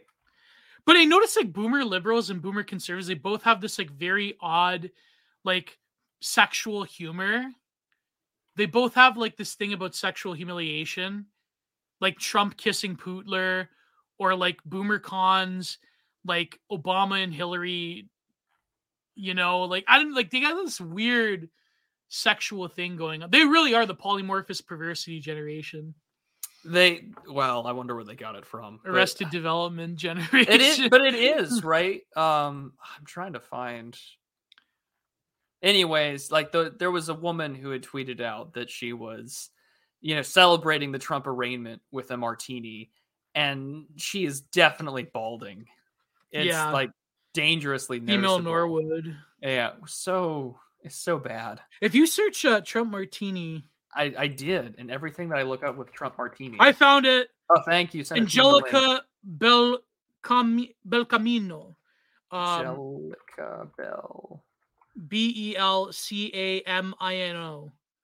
Angela. Oh, Angela. What is she? Does she? What does she do? Liberal. What? Why does she have a picture of her in like stockings? actor, advocate, anti-alpha male, liberal warrior queen. Ah, she a OnlyFans? here is the picture. Hold on, let me go hide my me messages section. Check the link tree. Oh my God, she does have an OnlyFans. Well, all liberal women at this point do. Yeah, literally. Look at that. Look at this hairline. Whoa, fellas, fellas. No, No. no. Yeah, sh I mean, uh, I don't want to look at my own reflection if I'm on top. So no. Oh my god, she she, she looks. a- I don't know. She looks a bit like you. Oh, you mean you? Oh, mean the the head? The, he- The oh, head. I, I, don't want to see my own reflection in the bald. Yeah, no. See, thank you. Everyone's got a, a her her forehead is too wide. oh, too big. But I mean, still. Well, Oh WTF? God. That's not female pattern baldness. No, that's just a either a real high hairline, hormones, maybe Botox. Who knows? There's got to be some frogs that have like leaked dive. OnlyFans. Yeah, like they, like. We're gonna need a bigger brown paper sack. Not even I can fix spasticus autisticus. She's got an Oh. all right body. It's just that I don't know. Like it's. I'm trying to find the OnlyFans. uh, It's just Look at those SSRIs, man. Yeah, that is a thousand. You know, that's a thousand cock stare. I feel like she could have been. Read the read the comment section. Oh yes, I will happily read Yeah. the comment section for you all. She could have been like a midwestern like soccer mom. My brother in In Christ, please consider looking into Gary Oldman's Dracula hair. I fear you will need that as a resource before the next presidential election. I wish your hairline well. I'm not usually cool with the humor that mocks a woman's appearance, but I'm working through that. the famous one. Uh, oh, underrated. I should post a picture of Warrel Dane. He she looks like Warrel Dane a little Oh bit. Oh man, R.I.P. to a legend. Is that look? Go to that one photo. Is that Jerry Cantrell I don't know. from from Alice in Chains? Oh. Go. Let's This one? see. Yeah, that the one. same hairline. Oh, it kind of looks like Jerry Cantrell a little bit. Oh my god. You know what's funny? I love it, like the tweets where she's walking. Oh my god, looks like what? Look at that one, the bald one. Oh my god. Uh, thank you, woke zombie. From last year where she's walking. Fact: Liberal women walk with such swagger and confidence because they're alpha male free. She probably wants to get like, I don't know. she These are this is the type of person that Yeah. Bog Beef retweets when he finds those like never-ending strain string of tweets about alpha male podcasters. Yeah, like she probably wants to get like she wants to get with like I don't know, uh who's like a, not not Andrew Tate, like who's an alpha male podcaster. Oh, she would probably love to get in the sack with Rollo Tomassi or something. Yeah, yeah, or something like that. Yeah, Rollo or uh, Fit and Fresh. Oh my gosh. I don't know. Get double teamed by Fit and Fresh. But let's go. Hold on. Now I'm just gonna like Google her name, see if I can get. Uh, There's probably a leaked OnlyFans. Oh no, that's not what. I'm looking up. God no. Jeez. Jeez. Uh. Red Hawk should get with Red. No, Red Hawk has standards. uh, yeah, Red Hawk has standards. Dev- Devin Townsend, but looks rougher. Back when like Devin Townsend had hair when he was a strapping young lad. Like that's yeah. She wants to get nailed by a MAGA chud. She does. She does. That's her fantasy to get nailed by the MAGA chud. Many such um, cases. It's kind of like uh what's her such name? Claire Claire Lyman. Claire Lehmann. Claire Layman. Yeah, it's kind of The- like that. Anal queen. Yeah. Much Aw. longer and harder than you, my tanned friend. That tweet Oh, will that's never get old. Um, she's known for reality disorder, front cover, and the mend. Uh, three things that have never gotten a rating above seven stars. Oh, so I guess The we're not missing much. She would be a WCW rap for Scott Steiner in 2000. Imagine if that's the real Bryan Danielson. I Oh, love your match with MJF, bro. That was pretty good. Oh, she's forty. That's she looks like she's yeah. I mean she's Okay, well now I now I have an answer. She doesn't look bad for forty, but I mean, Have you checked for Wiki Feet yet? Jesus Oh, brutal. Lord have mercy on you. Don't. We're not that. No guys into feet. What's the psychological explanation for feet? Uh, I can never I, understand that. I, I've under how it's been explained to me is is that the wiring between those two areas can sometimes overlap. She winds up oh, egg carton is an egg carton. Sometimes the egg carton is just an egg carton. I remember uh, Tony Atlas, the I should probably wrestler, described about being in defeat, like being into women walking on him. Ugh. You ever see the look up the Tony Atlas shoot I. I guess I guess I wasn't immune uh to your because on Telegram he had said this is why you don't simp on Maine, and I had commented saying, Does this mean I'm spared on Thursdays? I was wrong. She no, but she looks like a hag though, man. I can't I can't bring myself. I mean, I don't know, man. If she wanted to get with a MAGA chud, I mean, I don't know. Nah, probably not. Well, sometimes an egg carton is gonna just an egg decline. carton. What am I saying? I mean, I don't know. But 40 years old, it's like I mean, yeah, I mean there's plenty of good looking 40 year olds. There's just like I don't know. Dudes fetishize men, women walking on them. The West is fallen. Uh, Wait, why does Paul Mooseford have me blocked on Twitter? That's weird, man. he blocked me. I can't. Why, Paul? Why? Here he is in the comment section. He is in this in the comments. It's like you blocked me.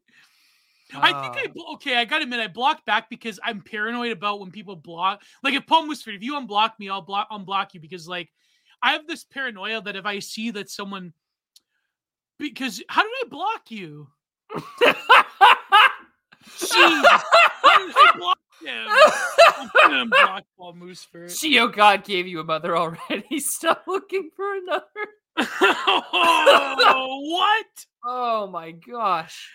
True, he's got a point. You blocked me on Oh. Facebook. Now I'm gonna. cr- I didn't block anybody on Facebook. Paul, I didn't block. You're you. on How it- Facebook. No, I mean, no, I mean my personal thing. I You know, I blocked didn't me on Facebook, anybody. and now I'm going to cry. Paul Moose, Moose for Ah. foot. How did I block him on fucking? How did I? I'm unblocking you right now. Maybe you know what it could have been. It could have been either I was in a beef with somebody like Max. I was gonna say the G. It may have been because I was in a Twitter beef with someone, and maybe you were just a collateral. I don't know. I don't recall blocking Paul Moosefoot. It happens. That's weird, man. Collateral damage. Maybe because you liked to tweet her, I was like, I was in a bad mood. I don't know, man. That's weird. How did I block him? I don't remember blocking him first. Anyways, yeah, I unblocked you, Paul. Um, no, I was gonna say the other G word that I probably shouldn't say on air, but uh, let's call him Mex Cole. Um, it's funny because John, you know, John Ralgor. You know what? You know what's funny about having a beef with someone is that I remember when I had that black pill tweet tweet like months months ago.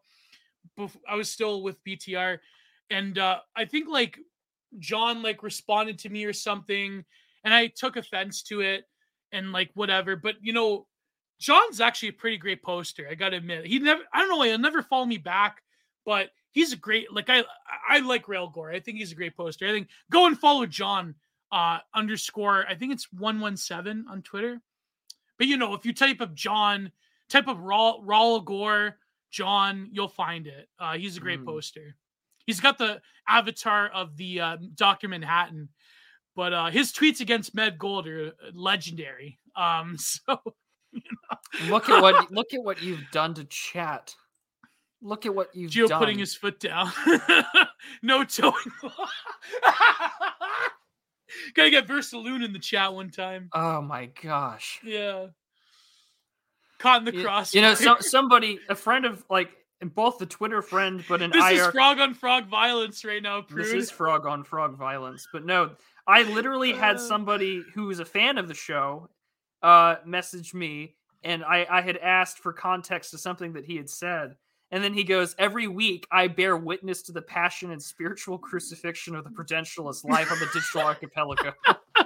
I you know, like, in d- Canada, I don't want to go that far in the in the comparison, but Yeah. you know, you know, in Canada, we don't call it a camel toe; we call it a moose hoof. I- I thought it was this. Yeah, moose knuckle. Yeah, or whatever, moose knuckle. Yeah, Yeah, I'm I, I'm behoofed. I agree. I'm Kevin. be. no more frog wars. I'm done with this. oh man, Uh, moose are la- dangerous, bro. Don't get near them, man. They're they could they could mess you up. yeah, they really are.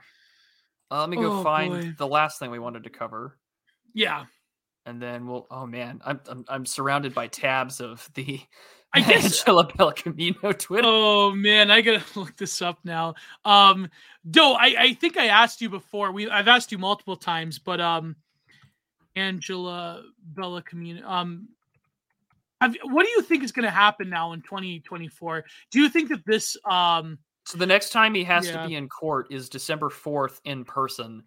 yeah, In December is when you want to be in New Hampshire and Iowa. So Yeah.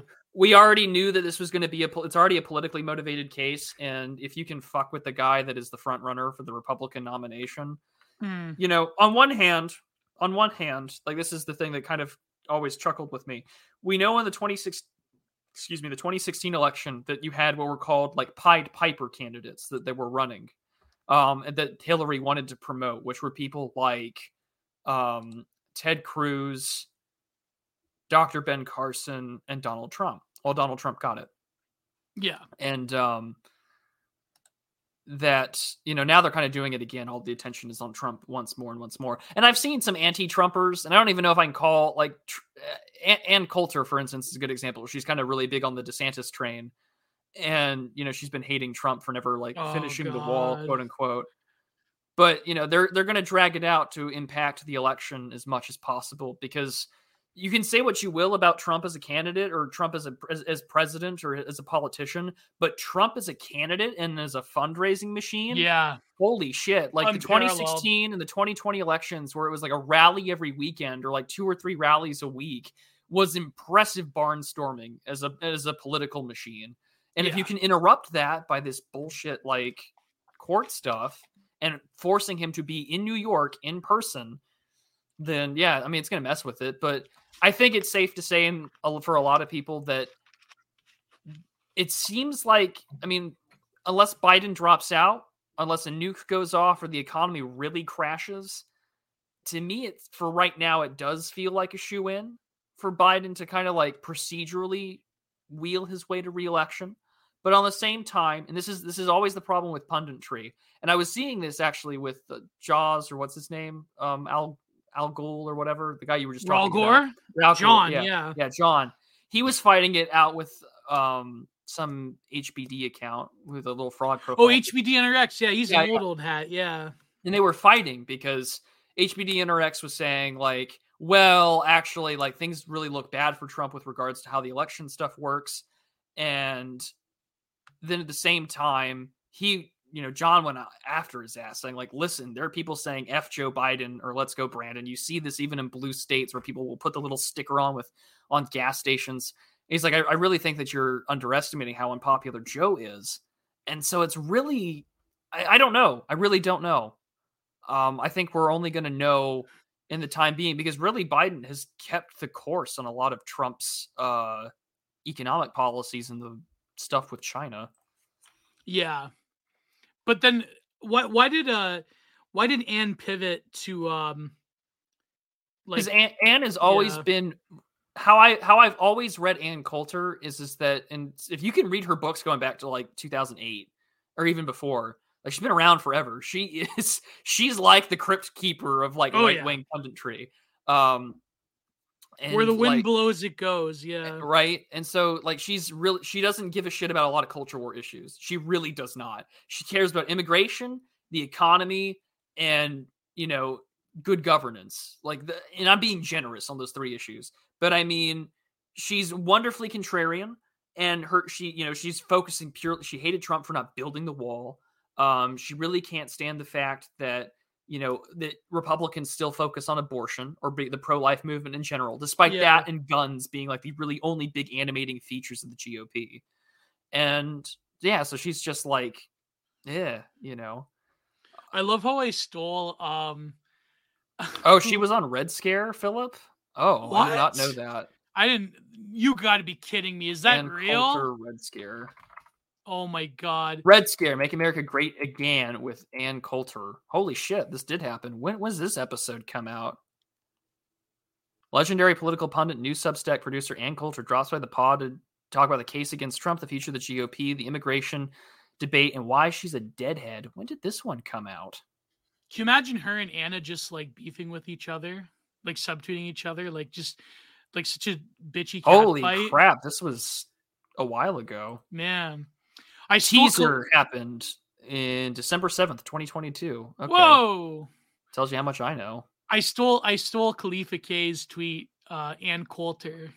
That's pretty I good. stole it. Um Ann Coulter's a Red Scare girl now, but she is a deadhead. But you know, the the Red Scare did a trad pivot to help us find fem femcel wives. I don't listen Whoa. to I don't listen to the show. I sorry, I, this is a part in which I don't. I'm just not in. I listen to some episodes. I gotta listen to the Houellebecq episode. you know, there are only a thousand some odd days until the next French election. Something will happen. I like how that's uh, Soldo's big bit that he's going to be Yeah. the next French president. I'm worried he's gonna run out of Houellebecq photos. no, there will never be enough. Did you see what's happening to Houellebecq recently? No, other than him like trying to sue and not Yeah, have yeah. with him. And uh, didn't we cover this Kirac. a few episodes ago? Oh yeah, yeah. Someone said that they w- wanted to donate for us to review the film when it comes out. Ah, okay. Yeah. I'm okay with reviewing it. I mean, that's fine. Yeah. I, I mean, hey, I, I've I have only it. I have only read an English translation of Submission. That's the only thing I've I've. No, no, the the the Kirac porno film of Houellebecq. Oh no, yeah. I don't want to review that. I don't want to review a porno film. No. Oh man, it's like it's only a semi porno. I don't think they show a lot apparently, but I don't know. Yeah, that's like saying tell. I, I. That's like saying, yeah, we're gonna go review Irreversible. Oh, we should review Irreversible. That'd be amazing. That's the one Uh, Monica Bellucci, right? yes, Yeah, that's also the Oh. one with the uh yeah, the one scene. that one scene Yeah, that everyone remembers the film for. yeah. But Paul Talk has done reviews of Kirac, the actual like our criticism of Kirac. Uh, does he, Phil? Does he not like Kirac? Because Kirac's pretty based. I mean, I like Kirac. Gio really wants to watch. it, I can tell. Oh, Oh no. Uh, the last. you're gonna be wild when I send you Kink, man. You're gonna go crazy. Oh boy. No, we're not watching Chirac, not the Chicago documentary. If I want to cover that, um, maybe You ever watch? I remember Common Filth recommended it. Um, Boys in the, um, the it's called uh, Life in the Hood, the three part documentary. It's like I've- just basically like different get like this guy would go around ghettos like filming gangsters just beefing with each other. interesting. Yeah, it's no, called, I, I I have not seen it. I remember because Common Filth used to love like trash media like that. like, I think it was called Life in the Hood, part one, two, and three. Well, no, the biggest Monica Bellucci fan out here is probably Furious Pertinax. Oh yeah, um, she should have won, bro. I guess if we review Irreversible, we get him on. oh, I have never watched Red Scare. Scares, but yeah, well, same here. Same here. I've never watched Red Scare. I like I said, I've watched a few episodes. Um, I'm not like I I, I should watch it more because I do think Anna's got pretty good takes, but um, yeah, I I, I don't know. I should I should I should watch Red Scare, but then I don't know. Man, I feel like Red Scare is not for me. I don't know. I've watched. I listened a little bit I of the think I'm too much. I, I don't. I'm not. I'm too much of a. Unironically, I'm too much of a rural light to really be invested. Yeah, yeah. Uh, so I don't know. You know, like I just. I one of these days I'll give it a try and maybe I'll I'll do it. Oh, he explained it on Red Scare, did he? After deleting the most one of the most wonderful forums Yep. on, the in internet, where I now have to pay him five dollars a month if I want to reread the thread again. Yes, I know it's archived, but It's archived on Mm. Chad. It's I think the Amarnate's archived all of the uh Salo forums threads, and it's also on Chadnet. I think it's on Based. Chadnet. You must listen to Chadnet. okay. Well, then there you go. They have the Chateau Heartiste archive as well. Huh, huh. That is well. There you go. Well, the last thing that we wanted to cover, uh, very quickly, Hmm. was from our friend Paulos, Myth Pilot. His brief thread on the uh, nature of Twitter's community notes. Yeah, I did understand this one. You got to explain this one to me. Okay, well, the thread's pretty straightforward on this bit, so I thought that we would just go through it. So, for some of you who are on Twitter, and some of you who are not, I do not blame you if you're not on Twitter, but uh, Twitter nowadays has what's called community notes, where we've seen journos and popular claims get fact checked in real time. Oh man, that's brutal. Did you see? Some of them are great. Some of them are pretty damn good. We're, and it's also a great way for like Elon to have his own like Tesla stuff fact checked by his own people, which is funny. That was like that one fact check I saw recently. Mhm. where it was um I think they I think this tweet that went viral from uh there's two of them. One of them that went viral from Howling Mutant and they fact checked him on something and I said, but it's spiritually true about Adam Savage. Oh yeah, because Adam Savage's sister or something was tried to sue him over some uh, of a, over an assault, but yeah. uh, But then you it know, never went to It was fact check saying that you know the mom claims that the daughter's mentally ill or whatever, and Yeah. yeah, but spiritually it- true. It's spiritually true, yeah.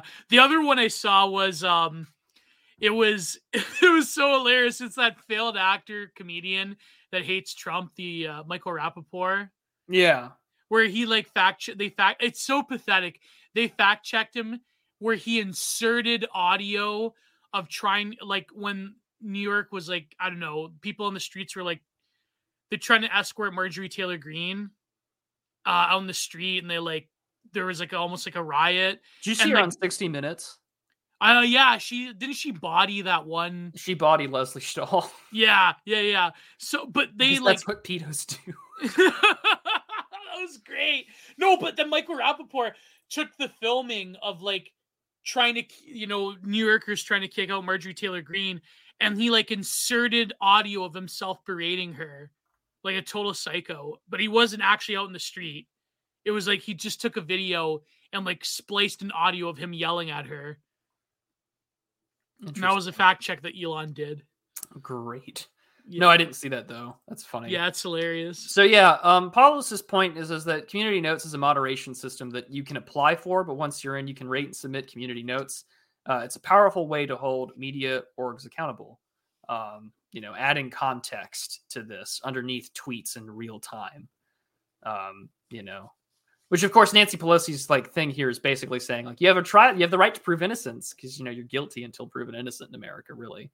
Um, and then other Mm, times, right, you have Apple AirTag to track down person who stole his truck and shoots him dead. Um, as per the New York Post's own story on the matter, the suspect pulled a weapon on the owner of the vehicle, who then shot and killed the suspect, missing the important. You know, this is how you can do it. Yeah. Um, there are two ways to do it. You can sign up for community, no- signing up for a community notes account, or using it as a regular Twitter user. Um, it requires meeting specific criteria and going through the process of verification, which can take a few weeks. He's got a whole Substack post on this, which I will link in the uh, comment section for you all to read. Should I pay for Twitter Blue? Should I get verified? Um, I don't know. I, I haven't paid for it yet. I haven't decided. Oh, also, if you guys haven't noticed, there's a little Doge up there now. Oh god. Um, so if you have your, if you have some money to spare, we have a pump, super chat on pump that. and dump your shit coins. Yeah, there you go. because I don't I don't know how that won't be um later investigated by the SEC or whatever. Oh my god. Elon doesn't care. A man that No, truly no, does not give a fuck. Um but the mainstream media derives much of its power from the illusion of objectivity. In order to denude the media of its power, their biases and inaccuracies must be exposed wherever possible. Ideally, there should be a community notes on every single tweet made by an MSM organization. So he's calling, uh, Myth Paulus is calling for us to apply or create a community notes account for the sole purpose of fact checking and bodying the uh, mainstream media, which I'm all for on Twitter. Oh yeah, I was going to write this uh, blog post once w- years ago. Um, it was over like a Mike Cernovich tweet where he was like pointing out something from like a previous article where I said that um, capping tweets. eh, My take was that in was that big, by capping tweets and capping older versions of articles, that the right wing is doing this like weird form of online samizdat and uh, guerrilla subversion where you could like literally point to people as they say it as they try to deflect and so in a way this is a form of like guerrilla ontology to quote the uh, robert anton wilson term in that you are subverting people's very belief in these institutions by literally fact checking the fact checkers which i know is kind of like a twitter now officially has randall from recess mode yeah yeah, exactly. Randall Weems. Um, that womps. oh my god. But, no, but I feel like it's a way of subverting people's expectations in their own capacity to believe in these mainstream institutions, which I mean, the past two years, three years has demonstrated. I mean, really since Trump has demonstrated that they will enact any sort of like exception to their own quote unquote standards if it means that they have to get the agenda pushed through. So in a way, it's um, you know what I mean. It's like uh, I feel that the community post, like Myth Pilot, hit the nail on the head. It can be a, it can be a tool. It can be a way of disarming the propagandists themselves. Now, I don't think that it will be that effective because they'll just lie regardless. I mean, you could spend time pointing out hypocrisies and lies all the time, but it's not going to uh, affect power at its root. But at the same time, it does, I think, provide a, an interesting tool of a counter narrative against. Yeah, but I mean, if you were to put a community notes, like feasibly speaking, if you could put a community notes disclaimer, right? You know, Yeah. context additionally from like our guys that is on tweets that get millions of views, that's still I think that's still pretty good. I mean, it doesn't get to the root of the problem like you said, but you have them literally have a fact check underneath their own prop like their own sh- like their own tweets, that's a pretty good that's not a bad endeavor to pursue in my personal opinion. Yeah. Oh yeah, hundred percent. So Yeah. I'm I'm kind of for it. Oh yeah. But I mean, we'll we'll only see, or they'll do a no you and triple check the counter check, maybe right. But that's additional effort that they have to expend on their part. So I mean, if yeah, that means triple check poor, is just ridiculous. No if one that means some it. poor Janny or some poor intern at CNN has to like fact check my own, uh, you know, con additional context to like the uh, debauchery of Don Lemon, so be it. yeah. But you know, the just the disclaimer makes the headline ten percent um, less effective. I mean, that's that that's good, right? We need Oh, to yeah, we- need to be 100%, mogging yeah. and embodying these institutions.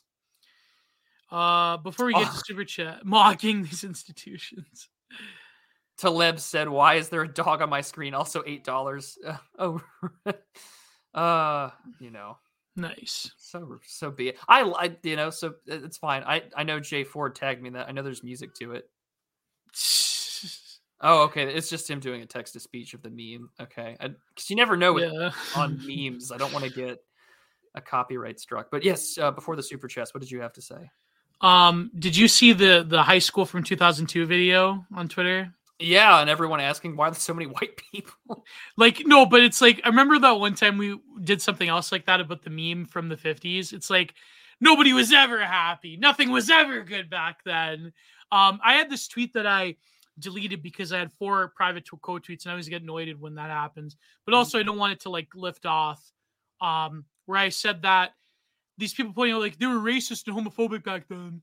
Like also like you know America was much different in 2002. I remember uh, North America.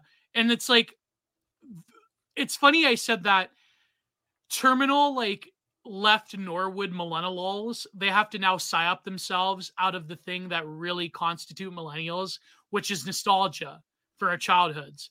They have to psyop themselves into thinking, like after the 2010s, that basically the world was essentially like the Jim Crow South before the year of 2010, before 2012 it's like the world was this barbaric evil place that hunted down uh, gay people and whatever and it's like they have to essentially destroy and mind kill their own capacity for nostalgia now by saying that t- 2002 in high school was this uniquely barbaric and evil place for bi POCs and LGBTQ plus I blah blah blah. Like it's really quite fascinating.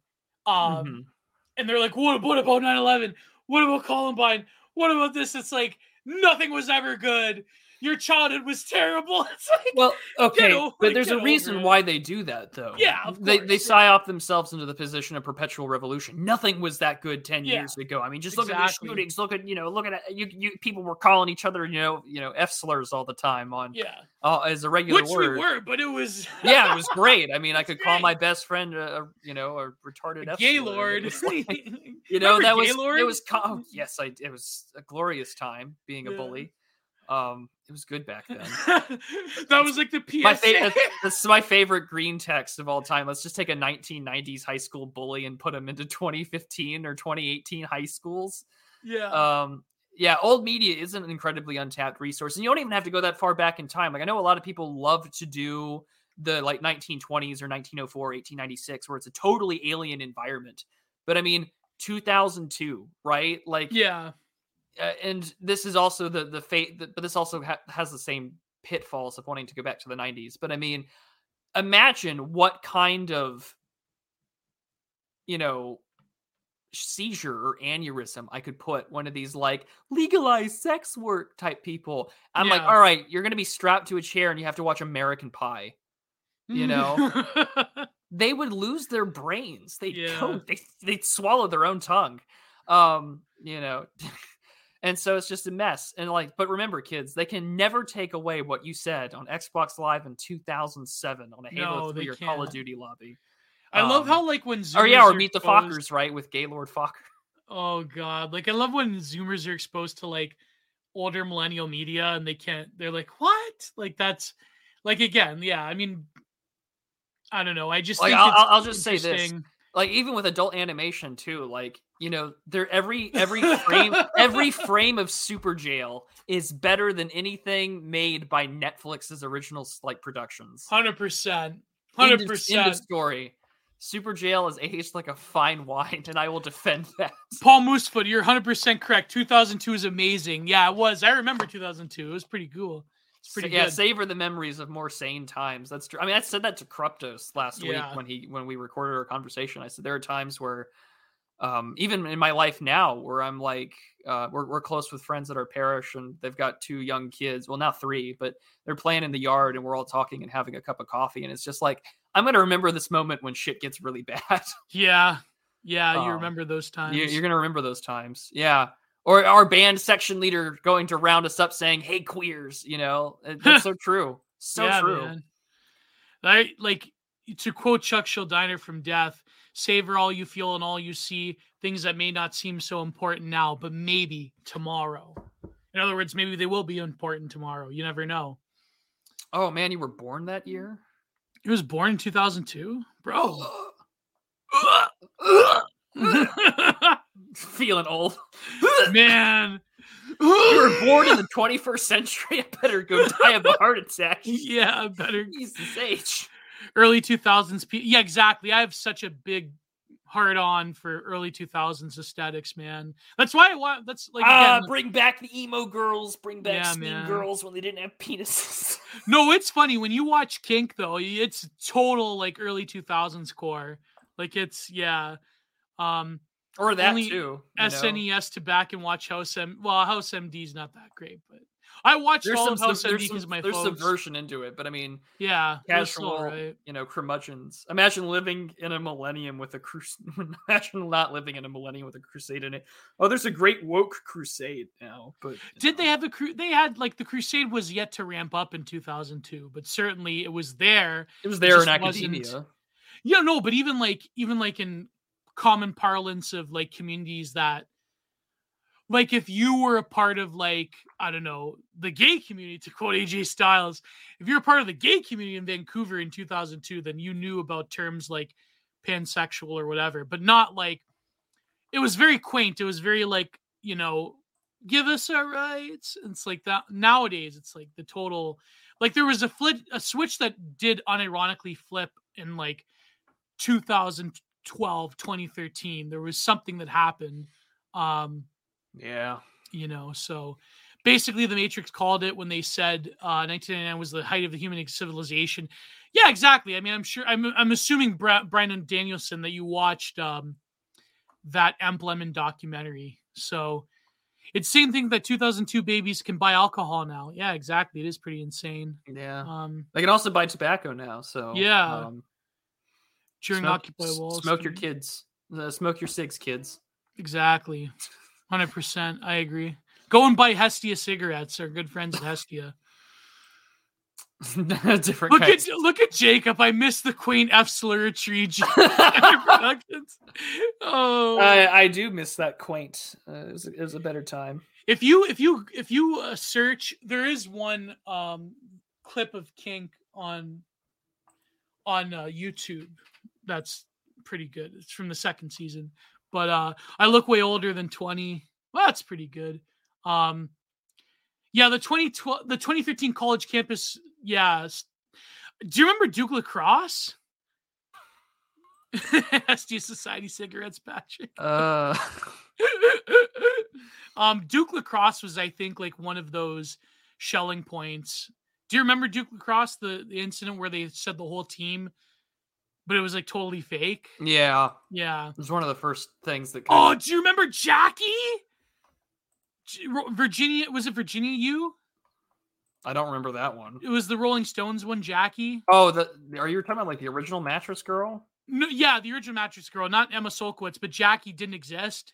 And then, uh, then of course Emma Sulkowicz was fake Mattress Girl. But Mhm. um, Jackie was the U. Yeah, U. Vir- I was at U Virginia, the one where like the Rolling Stones totally like almost made up this girl. Yeah, UVA, UVA. Jackie, oh, the UVA girl. Yeah, yeah, yeah, yeah. Yeah. Rolling Stone had to almost didn't get sued? Yeah, they did. okay, yeah, yeah. yeah. Um, But no, Emma Sulkowicz was uh, in Columbia. Was it Columbia? I forget. She carried her on the mattress. Um, I thought Eleanor Roosevelt was the original mattress girl. Why do I find that funny? Oh boy. Um. Well, Wasn't Eleanor Roosevelt a communist? uh, Eleanor Roosevelt was a communist and a lesbian, so I mean, Yeah. I don't oh, think she, she- oh, I get original mattress girl. I get it. Pillow biter. I get it. Yeah, pillow biter. yeah. You can't say that nowadays. That's offensive. But she was a lesbian. I didn't know that. alleged lesbian, but I'm gonna go with lesbian anyway because it's not like a man with severe polio, cheating, Yeah. alcoholism, and multiple chronic illnesses was really gonna take the time to plow her anyway. Was uh was was Franklin banging uh interns in the White House? I don't know if he was. Well, you Ah, know, they were banging him. I mean, he's got to roll around in his chair to get to him. Who knew? Yeah. He but he yeah, I, I there was some infidelity issues. I think like it's actually a high shockingly high percentage of first ladies that are alleged to be lesbians. Mm, You know, maybe because I think like being attracted to like powerful men, but also like pulling the strings, but also like you know what I mean? Like there's something there. I don't know. Nancy well, Reagan was pure as the driven snow, though. Nancy Reagan was pure. and as pure as the driven snow that she was telling people to just say no to. Exactly, hundred percent. You know what's funny? It was that picture of Ronald Reagan in the plane with his his his like His sweatpants. His sweatpants. Yeah, that's hilarious. I love that photo. That's, that's how I. That's Pretty how I. That's how I go to work every day. Well, I work from home, so I'm literally in a There pair. This is also why I'm not camming, because I'm not dressed for being on camera. But like, I'm literally in a pair of gray sweats that have like a fleece mm. inner lining. I am, I am cozy max to the fucking top. You have no idea. These are. Some I wear shorts almost every like even the winter. I wear shorts. I don't like pants. I I agree with Bap. That is the like ultimate pants. white man flex. Yeah, man. I don't like pants, bro. Wearing pants. shorts in the winter is the ultimate flex. I even like go outside like with in the winter with shorts, but I have like my uh my uh I do that when it like when compression it socks, occasionally you know. snows out here. I'll put on like socks and I'll put Yeah. on boots and I'll be in a pair of basketball shorts walking the dog. oh, that's a good time. I agree with Bap though. I don't like pants are too restrictive, bro. It's not Well- that it's like they're restricted, but it's like I don't know. It's like I don't know. I can't wear shorts into my church, so Yeah, true. uh, pants are fine. But now on to the wonderful section of the show, chats. the super chats. The Digital Archipelago is sponsored by viewers like you. With your generous support, whether it be two dollars or even as much as one hundred euros throughout the history of the show, your ongoing support allows this kind of comedy and the best buddy cop duo on the internet right now to Oh, yeah. maintain and continue. Top of the sector. So with that, on to the super chats. Our Mm, Let's lines get ready are to show over the super chats. Yes. There you go. Our The lines and operators are standing by. Go to the pinned comment. We got Arsenius back there. We got Bartholomew the Red. We got who? Who else has a wrench for you? Vingal. I have a Um, few. Does Arsenius have one? I, I No. don't know. Sean Weiland does. Sean Weiland has been a long time. He's back on the helpful. phones there. Yeah, Spasticus Autisticus is on the phones, ready to answer. We'll be ready to deal with you. But he he really tucks your ear off when you when you answer the phones. Like it's Spast. He like goes on like he did. Oh man, Yeah. it's it's he- hilarious He is watching him. there at the phone lines, ready. He will make you feel welcome. so, uh, sneaking away. I will start with the entropy ones now. To By the way, did you did you see Spasticus? Did you see the recent Aella poll? No, I did not. I I saw I saw it and I I told uh I commented on Aristophanes' tweet about it. I said Aella is literally just like proposing stuff that a 15 year old on Urban Dictionary would like say. Oh, was in, this the like, one about like? What if you went back in time and you like you know could- what You, you to could your save past her. self? You could save her. Uh, maybe Oh, 20 years ago. Uh, all major credit cards are accepted. This is true. But That's all right, uh, on to the entropy chats first before I can pull up the YouTube ones. So, uh, not Omegan for $3 US says the only solution is essentially Australia. Not feasible in today's world. Maybe when Elon makes space travel possible. So there you go. Um, Mr. J Ford for fifteen dollars US in the light and heart and spirit Fifteen dollars. Of this profile picture right now. He just says need. Nice. So thank Wait, where you. is he from? Uh, Jay Ford, he's in the U.S. No, but like you were saying, you're gonna say the, from the heart of America. Is Oh no, from the heart of the profile picture, the heart and spirit of it all. Oh, okay. I thought you were gonna say. I thought. I have no idea his where he's from. It's not my business. He's from from, an- every town from an undisclosed Midwestern Führer bunker, as uh, Rod Dreher described Charles Haywood. I like that phrase. You know, there's this guy in rural Ontario who built this like bunker that's like a mini like complex underneath his house. It's like crazy. I gotta look him up. Um, I Oh, forget the exact name of it. Um, then there's that guy that that did the, the they did the film Fly Away Home off of. He built his own like bunker house. I liked that movie. Yeah, that's a real story. I mean, yeah, it's uh, It's too bad that it. what's his name is a lib, but like what's it, you know he did the the speech about thirty percent of Americans believe in angels. This country is stupid. oh, he wrote that. yeah. What's his name? Oh, that's. Um, oh, wait, wait, wait, wait. Are you telling me Aaron Sorkin, the guy behind the West Wing in the newsroom, did Fly Away Home? No, no, he didn't do Fly Away Home, but the same actor. What's his name that played the president? Oh, Jeff Daniels. Yeah. Jeff Daniels. Yeah, yeah, Okay. yeah. yeah. I was Fly Away Home is be- unironically Kino. It's great. I was like, that's a film. really like Kino movie where yeah. like the worst bits happen um in tragedy. But yeah. Yeah. Um Okay, I was about to get really upset if you told me Aaron Sorkin wrote Fly Away Home. I No, he was didn't like I was going Home. to um say redacted things. Yeah. Um, but Darth Kilhoun for three dollars US says state labor programs as a form of sentence would be more economical of a solution. Imagine instead of prison, a man is sentenced to a labor battalion to say build a. You mean like chain gangs in the nineteen twenties? Yeah. I mean, oh, here's the other thing. There's that. Um, there's a firefighting show on, I guess, a streaming service. I don't know which one uh it is called, but let me see if I can find it. I think it's called. I don't, I don't- I think it's called Fire Um, Country. It's one of the Oh, guys Yeah, yeah. and my my parents love it to death. But apparently, the premise is that these guys are inmates and they do like service and stuff like that. And I'm thinking to myself, like prison labor. Yeah. I mean, probably a psyop, sure, right? But like, I'm thinking to myself, kind of base to have like prisoners doing labor and doing shit that could, you know, get them killed. No, um, I don't know about that though. Okay, I am pro prisoners doing jobs and job training and labor, but I think the problem is that it can only work in an economy that is revamped in America because what happens is a lot of these prisons are in like post-industrial rust belt towns and they have essentially like slave labor wages that they give to prisoners and so what happens is they undercut industry within the greater towns by basically having these factory positions staffed by prisoners. And so Mhm. that's the only my problem I have with it. If you can find a way to balance cheap prison labor with a, a better economic system, then you know, yeah. That's the only thing I I never thought that until I saw a documentary on it. I'm like, yeah, that does make sense. It undercuts uh, native industry. So yeah. yeah. Mahi Mahi for three dollars US says if you had a notebook within which you could write a person's name and all his social media presence would be annihilated, name three people each whose names you so Death Gold, Note. Campbot. Um, oh, third one is complicated. Aella. Uh, okay. Um, so if I'm death noting three people's entire social media presence, who would it be? Oh yeah, my crazy stalker. Who's no, no, he's he's posting into the wind on uh, Mastodon. Uh, ContraPoints Country would points. be one. trying to think. Like I don't. I just block people I don't like. I don't. Um. No, I- but it, but ter- okay. okay. Terms of greatest damage though, oh, ContraPoints is greatest damage. ContraPoints is definitely up there.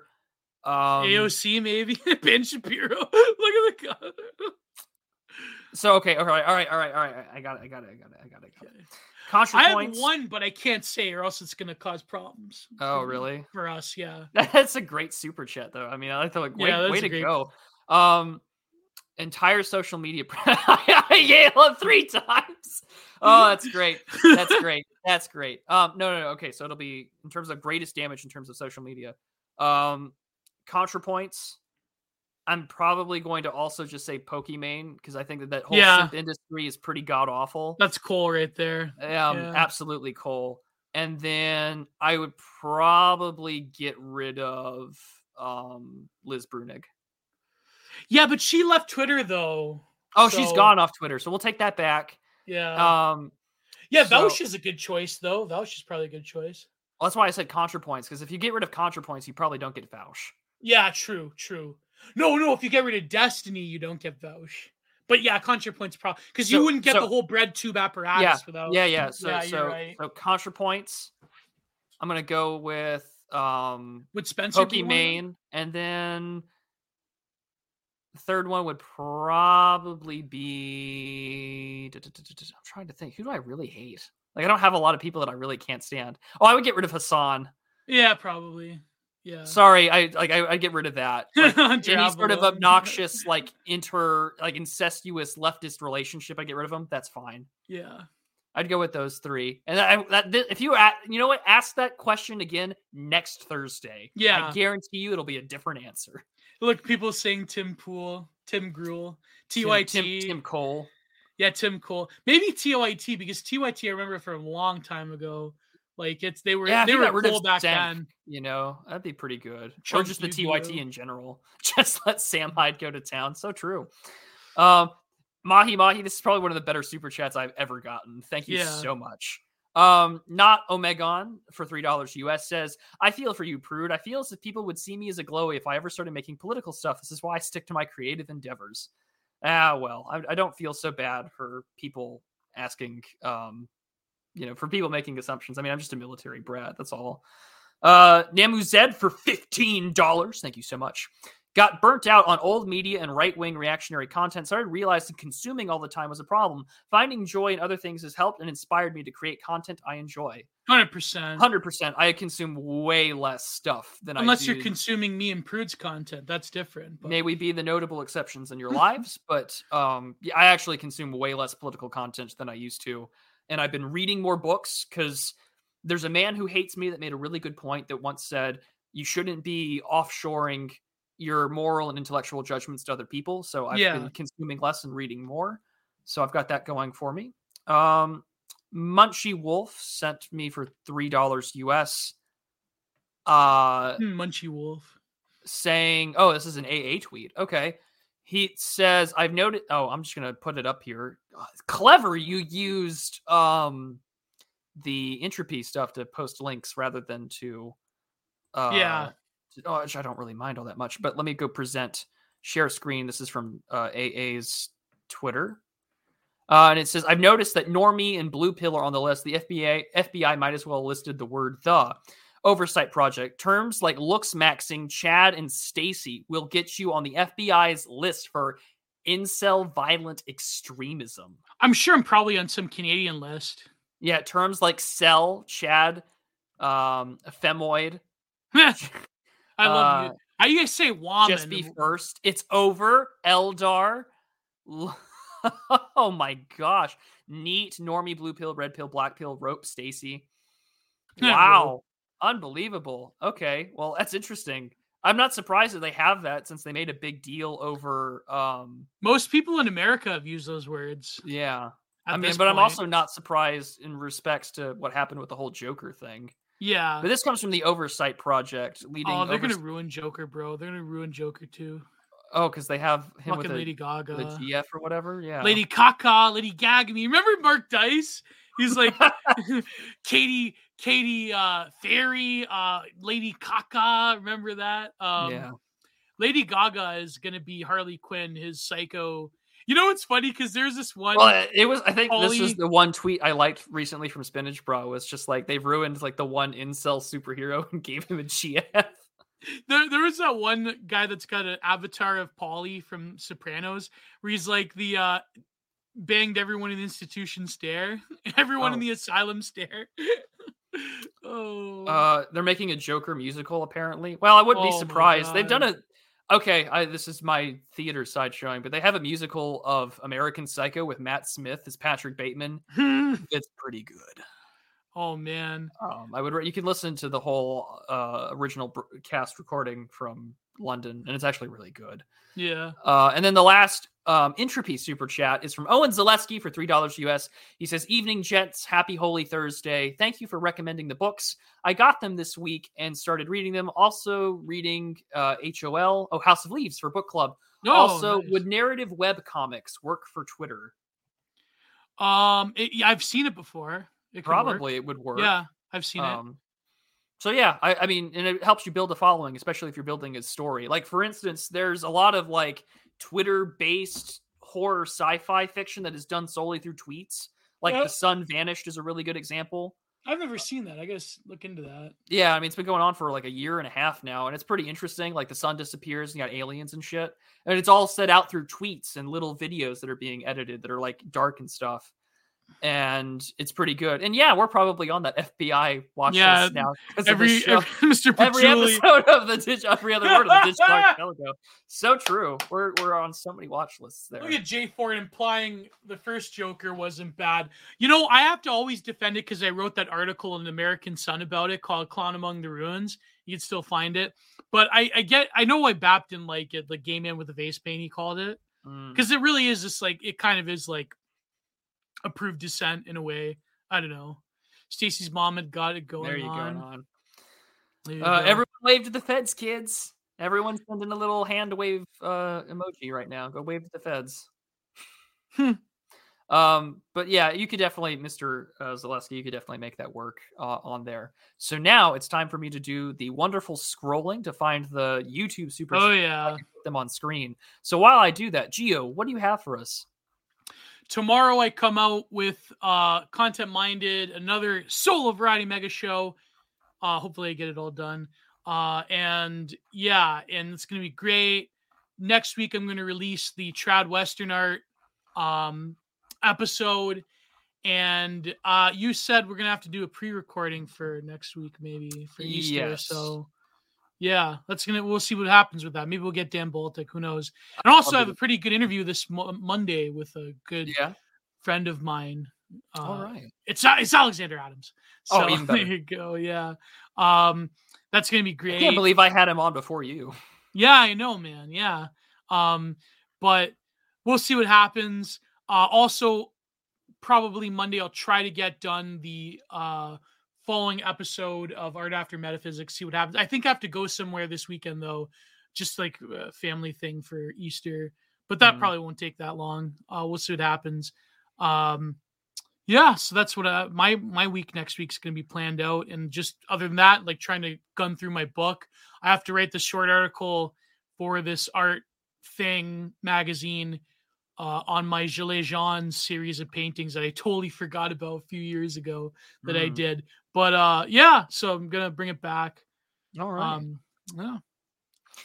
All right. Well, let's go now to the super chat. So glow in we have dark. a pretty, we have a hot one, but it's only like a twenty nine two dollar tweet. But yeah, let's we read we'll, them we'll all. get to it. We'll get to it. Um, Glow in the Dark for ten dollars says neocons is the only name I can think of that we use for economically right but socially left. They care not for us cultural conservative issues. They just want corporate protections with pro-war. oh yeah. I mean, that's I, I would almost Thank just you, say Glow in the Dark, a great patron. Thank you, ten dollars. So yeah, sorry, go ahead. I mean, that's just basically like regime 101 stooge.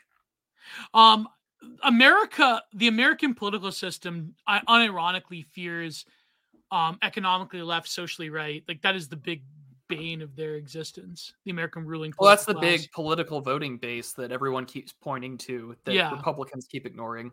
the MAGA chuds. Yeah. Yeah. JD for five pounds says, "How many ten-hour uh, EFAP streams do you need to watch of snarky, sanctimonious commentary to get that most media is awful, but jump on good propaganda?" What is EFAP? Every frame a pause, which is the podcast that Mauler and several friends do. They shredded Jenny Nichols. Yes, that's fame for not a very long time. So like most of these streams are forever because of super chats because they they go through all of them. They answer them all most of the time, and so they'll they'll have maybe like an hour to th- like like our show's length of covering media or video essays or people's takes, and then they'll go to super chats. Um, I mean, I used to watch it, but long before I made my YouTube channel, but I don't watch it now. Um, so I really can't say. I still like Mauler's work, but outside of that, I don't watch. Like I said, I don't watch a lot of like media commentary or stuff anymore. I just Fishy don't consume as Frenzy s- much. yeah, Fishy Frenzy said his co-star Rags is a furry, a, a gay They're not furry. they're not righties, Yeah, so I'm not really. It's you know not my. was the it's not my Jenny. Nicholas one's good? It was like one episode they covered Jenny Nichols's The Last Jedi video, Oh, and then she posted the video on Twitter where it was like the whole lengthy 10 hour stream. She's like, I can't believe these people made like a seven hour video on my discussion. And just, I guess there's, I guess that was kind of their claim to fame in some respects. I mean, Oh, Mauler think was already pretty this. famous for his Star Wars videos. Star Wars. Uh, Sargon goes E EFAP. Yeah, he was on- EFAP. Oh my god. I think that was just the 2020 episode where they, they, they always do big celebrations on 50, 100, and etc. They had Sargon on for a little bit. Oh no, but the name EFAP is. Oh, yeah. Every frame of training, every frame of pause. No, but you know FAP, right? Yeah, yeah, yeah. Yeah, yeah. Um, but Fishy Frenzy for five pounds says in the Paul Schrader movie The Walker, Woody Harrelson plays as a Southern queer. Not a great film, but his performance is somewhat unintentionally funny. I think I I, would- saw that. Maybe I may wouldn't be surprised. I haven't seen it. Um, can, uh, internet friend for three dollars Canadian says. So, what are we thinking about with regards to Twitter's new NAFO logo? Oh, it's the not an Doge. awful logo. It's just a Doge. It's just a Doge. So, pump and dump your shit coins, kids. Pump and dump those Doge coins. Uh, think love- he gets rid of it for a week. After Uh, a week, it'll be gone soon. If it stays for any length of period of time, I'm kind of for it, but you know. Um Well, the Nafo Doggo is a different iteration of Doggo. yeah. iteration. there's a taxonomy that you have to follow to It looks it. more retarded. Son of Haster for five dollars says, "Oh wow, Gio, you were on that space. This is what I get for having a normal sleep schedule." yeah, it was. It was. Mr. D called me up, and I I felt obliged. And Cal was on, and uh Charlie was on for a bit, and Semi Agog, and uh what's his name? The Australian guy. Uh, Mr. Guard or Yeah, yeah, Guard. Yeah, yeah, yeah, yeah, yeah. yeah. Chris Guard, Chris Guard. who yeah. makes some un- unironically based musical bits. He did one about the new YouTube CEO. He had to take off Twitter. Oh my god. Uh, our good friend Patrick Casey restoring order with a two dollar super chat. dollars. Thank you, sir. Greatly Thank appreciate Patrick.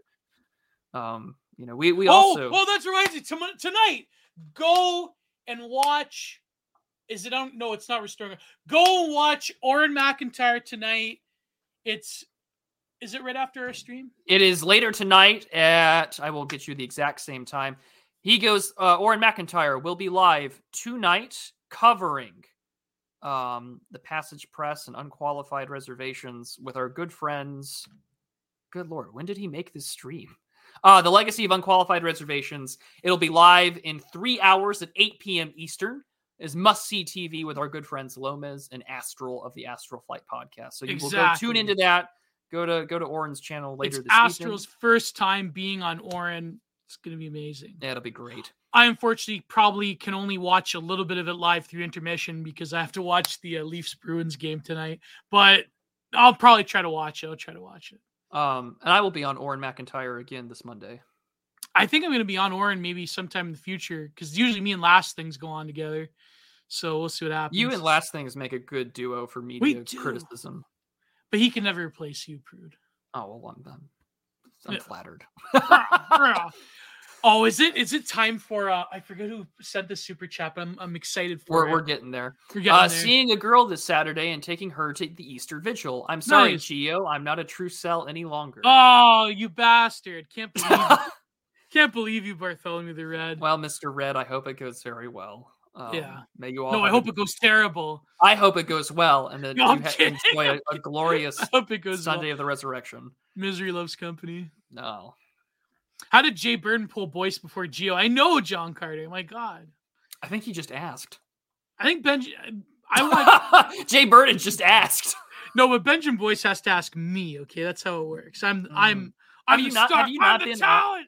Have you not been on his show yet? I've not been on it yet. Oh, Someone should had- give He's him had a me, nudge. Orange, Charlemagne, Dave the Distributist. yeah, it's a miracle. someone's got to give him Um, a nudge. Oh, uh, Glow in the Darks for ten dollars says, ha ha ha! Just thought about it. They had to race swap uh, white supremacist MAGA supporters in the Smollett case because it was a Hollywood production and needed more diversity hires. They needed to get Hotep MAGA supporters. They sure did, and they got him. Ten dollars. Uh, QWERTY in the dark. QWERTY uh, ZZ7 for five dollars Canadian. So even male on male sexual violence has gotten even more gay. Press F. I know. oh yeah, eh? this is back on our prison discourse. yeah. because America's got a weird obsession with that. I can't believe Don Lemon like explained prison sex to normies watching like boomer liberals watching CNN while they're doing their laundry in like a laundromat. That's crazy. Well, it's like that too in like airport, you know, lobbies. Yeah. things like that, just everywhere. It's yeah. It's same with CBC over here. Go to McDonald's, they'll have it. I love this uh, deep fried Doge's comfy lads profile picture for nine ninety nine Mhm. US. Is the future of policing going to be pharma and psychologists running law enforcement along with AI pre crime technology trying to persecute everything? Yes. Yeah, except it, they'll have to use models that are anti racist. Yeah. No, no, it'll be they'll try to sort of uh have a more mass produced version of therapy. Like I said, go to watch luxury gay space longhouse.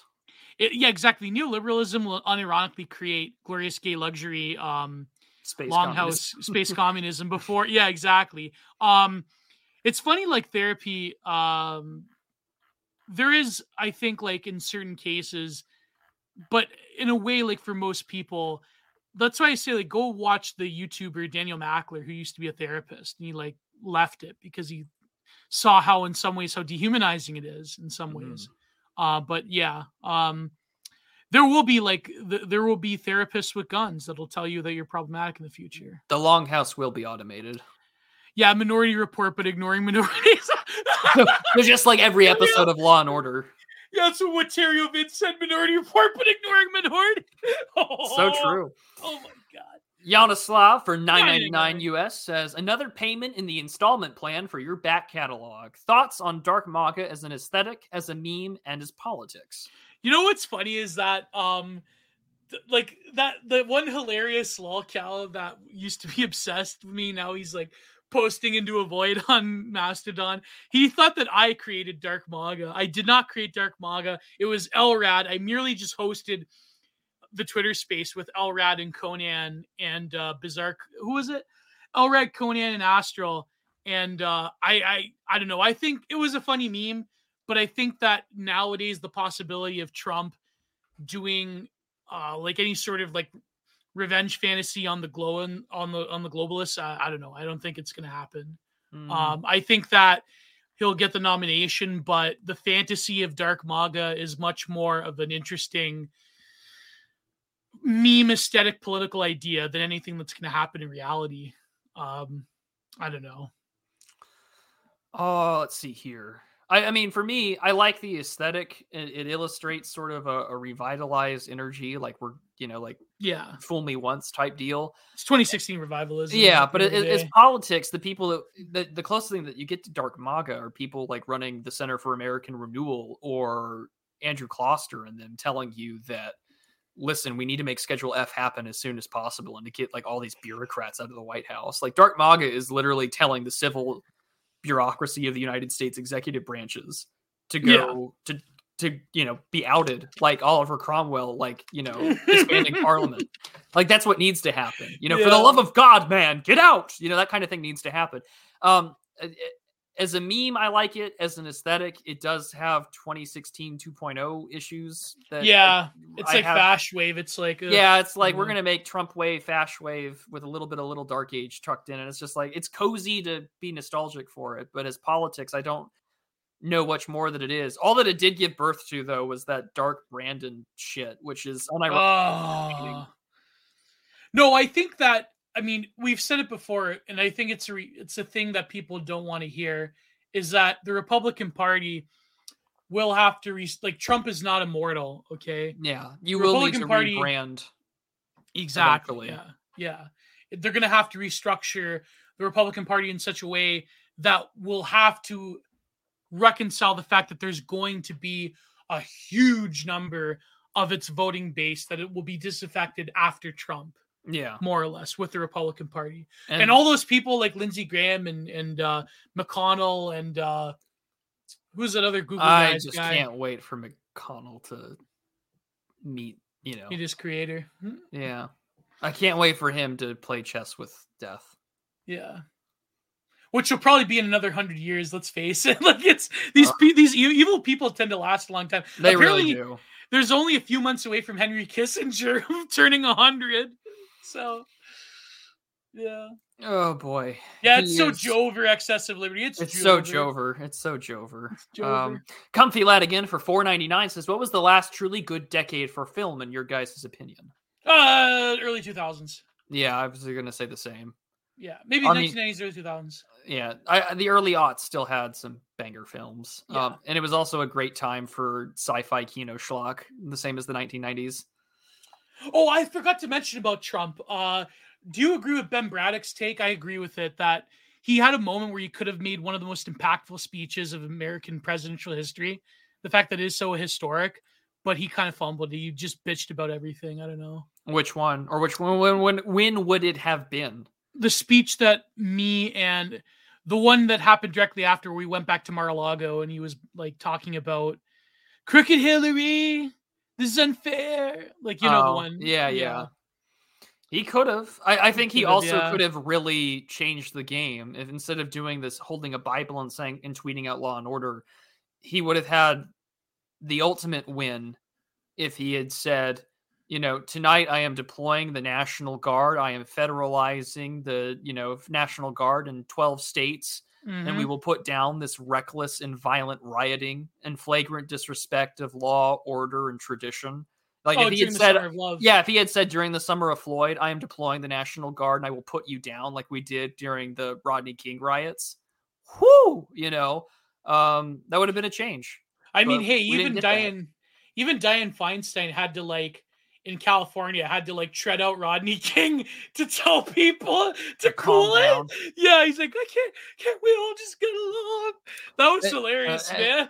And I mean, like I say the early 2000s, I say the 2000s as well because, like, you know, you still had some. I mean, you had things like Prestige and Yeah. other great movies that came out that time. Um, scrolling, scrolling, scrolling. Let's see if I can find the next one.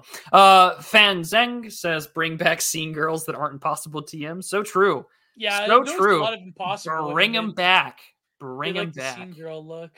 Yeah. Um. I, I I like my emo girls without penises. Thank you. And I Mhm. well, I am on the record for that more than one occasion on the show.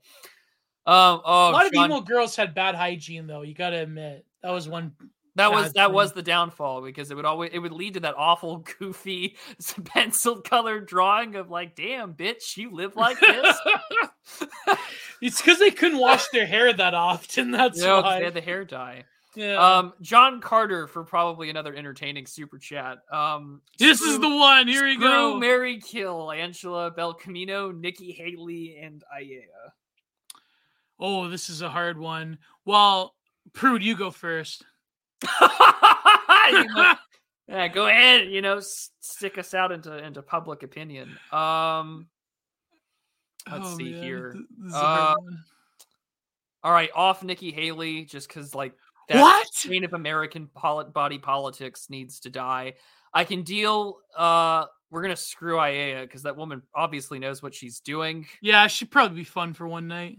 Uh, actually, no, no, no. We're gonna reverse this. Um, marry Nikki Haley because that's money and wealth I can marry into and inherit. Uh, definitely screw Aella, and then I guess we're just gonna kill Angela Belcamino because what good is a forty-year-old roasty harpy ever had for society? So there you go. Yeah, but then you Um, but then you screwed Aella, so in some ways she's worse. yeah, but for one night of hedonistic pleasure, I'll take it. True. Um, true. so s- screw Aella, marry Nikki Haley, kill Angela Belcamino, John Carter. There's your answer. all right. Uh me? You want me next? It's for both of us. Okay. Um We answer both super chats. I think we'll both marry Nikki Haley. She'd be my mommy GF. My mommy subcontinent. you know, she worships the white guys. Um, I'd marry Nikki Haley 100%. Money. She ain't that bad looking. Um, still got a rocking body. Uh, yeah, no downside there. Um, I'd probably have to screw Angela Belcamino because I mean she ain't. I don't know.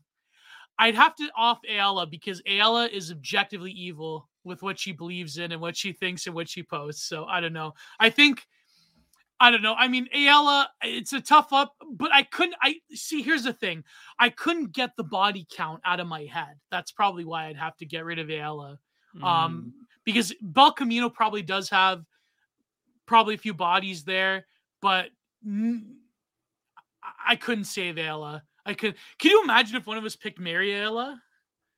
I think both of us don't. I think both of us have enough self-respect to Yeah. never say that. No, yeah, ex- ex- exactly. They're different. Aella is unsavable. She's probably possessed. Exactly. Yeah. oh my God, Spasticus, you son of a bitch! Oh no! I haven't seen it. I haven't seen you it. We're I'm going in order. you bastard! They blew it up. That's funny. That's pretty great. Um, Oh. we'll get to that one in just a minute. I still have a few more that we. I don't need even to- know the one he put there. Anyways, sorry. Go. Uh, the super chats are rolling in for you, bro. Holy yeah, it's been a crap! it's been a good day. Yeah. Um, Patrick Casey says favorite Western novel. Reading Blood Meridian at the moment. I don't have one.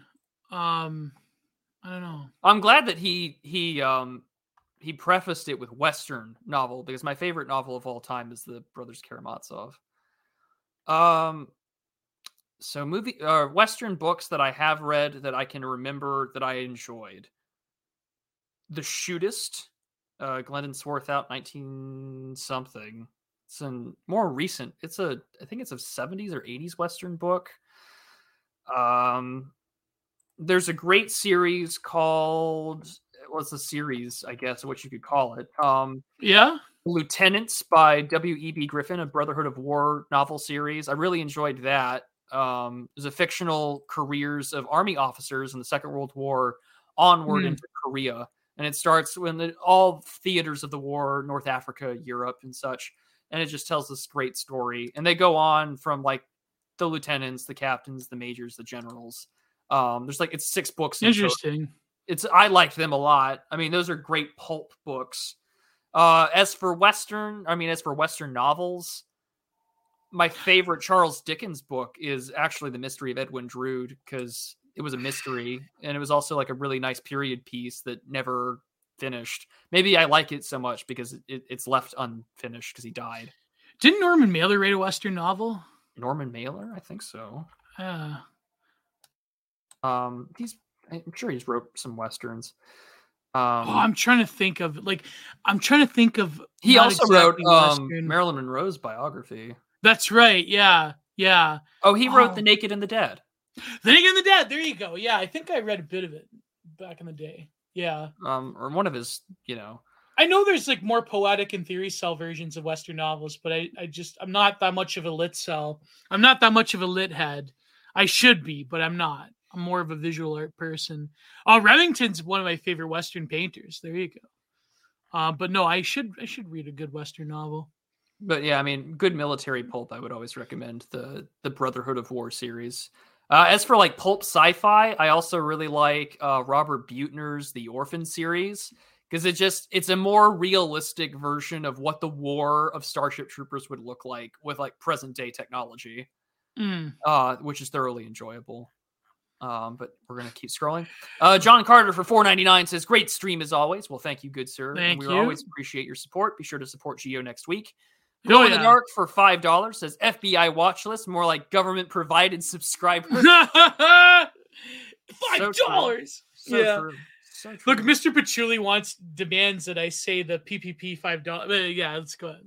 Uh, Spasticus Autisticus for 10 pounds says the prolific shit poster named Sneed. He mines coal with incredible speed. With his pick and his hat, he digs deep where it's at until all of his mutuals' eyes bleed. Oh, that's a good one. That was For worth the 10. That was worth the $10. 10 pounds. That was worth That the was- ten That was well done. Ten pounds. Yeah, ten pounds doesn't have the same ring to it.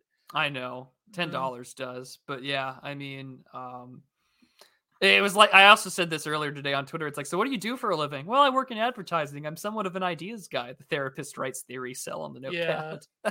Oh my god, glow in the dark, you bastard! Another one. All right. Anyways, we're gonna. We're, I gonna love F- I love FMK. By the way, I love playing FMK. Mr. Patchouli for for five pounds. five dollars. Love There you you guys. go. Digital Archipelago forever. Watch Irreversible and meet the Feebles. I can't stop posting despite trying. To do this without attracting attention. Oh, I assume you're at work. Um, yeah, don't go. Don't get in trouble. Um, Mr. Pachul, where do you work, by the way? What what's your job description? are, are you a theory cell? Are you an ideas guy at work? yeah, you can you imagine if he works at like an incredibly cancelable job? He's like listening to us. Oh god, Oh. imagine.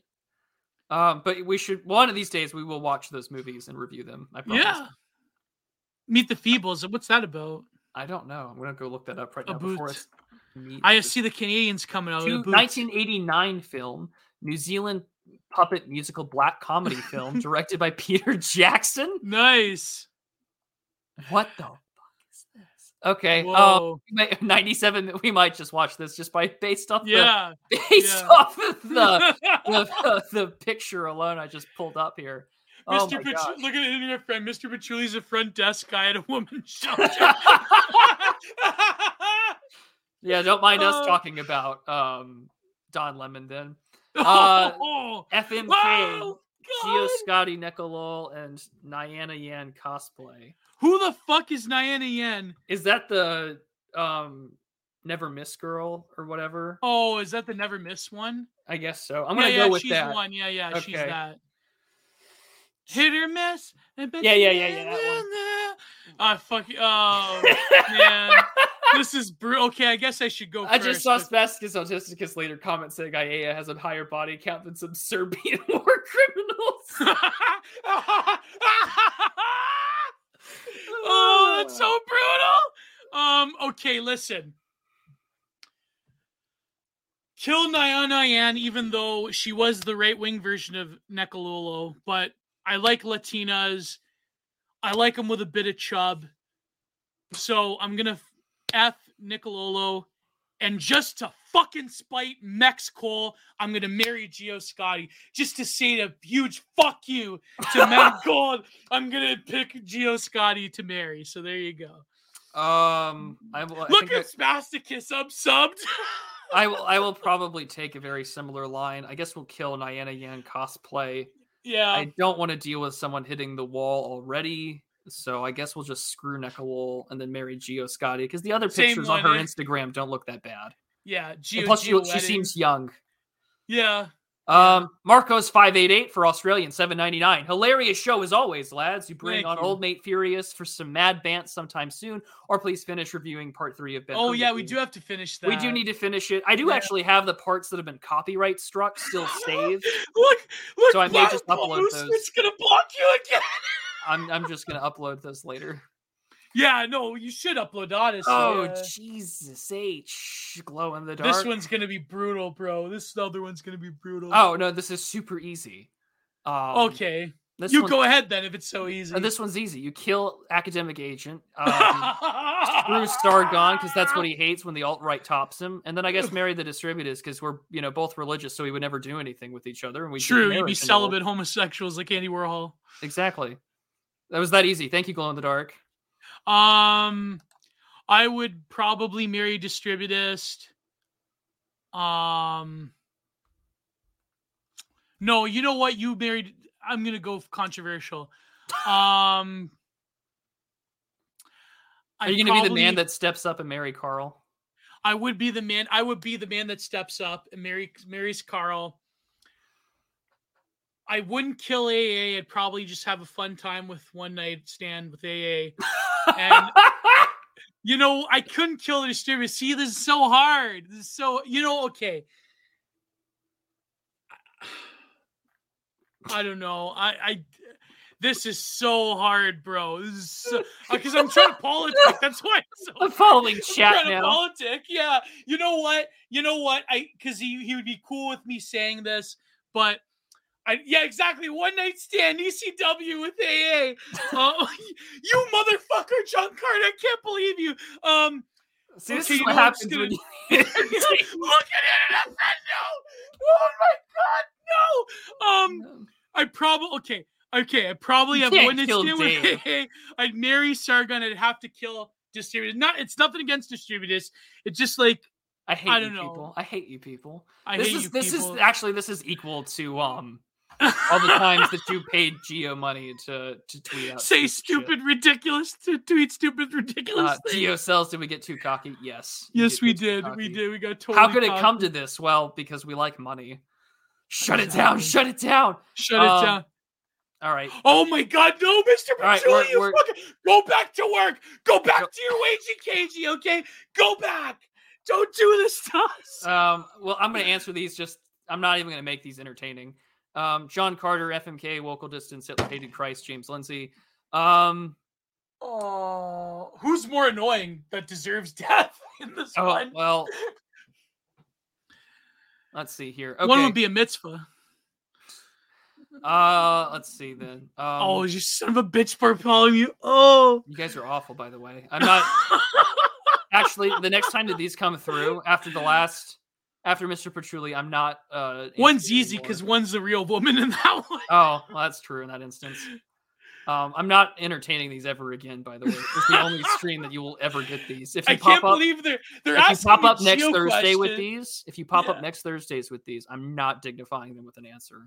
No, but it's funny because he'd ask him on my when I do the streams, but when you do it, it's kind of funny how like these are Gio que- these are perverted These Gio are these are Gio questions. These are not prudentialist questions. These are not prudent at all. I should do solo streams again. Holy crap!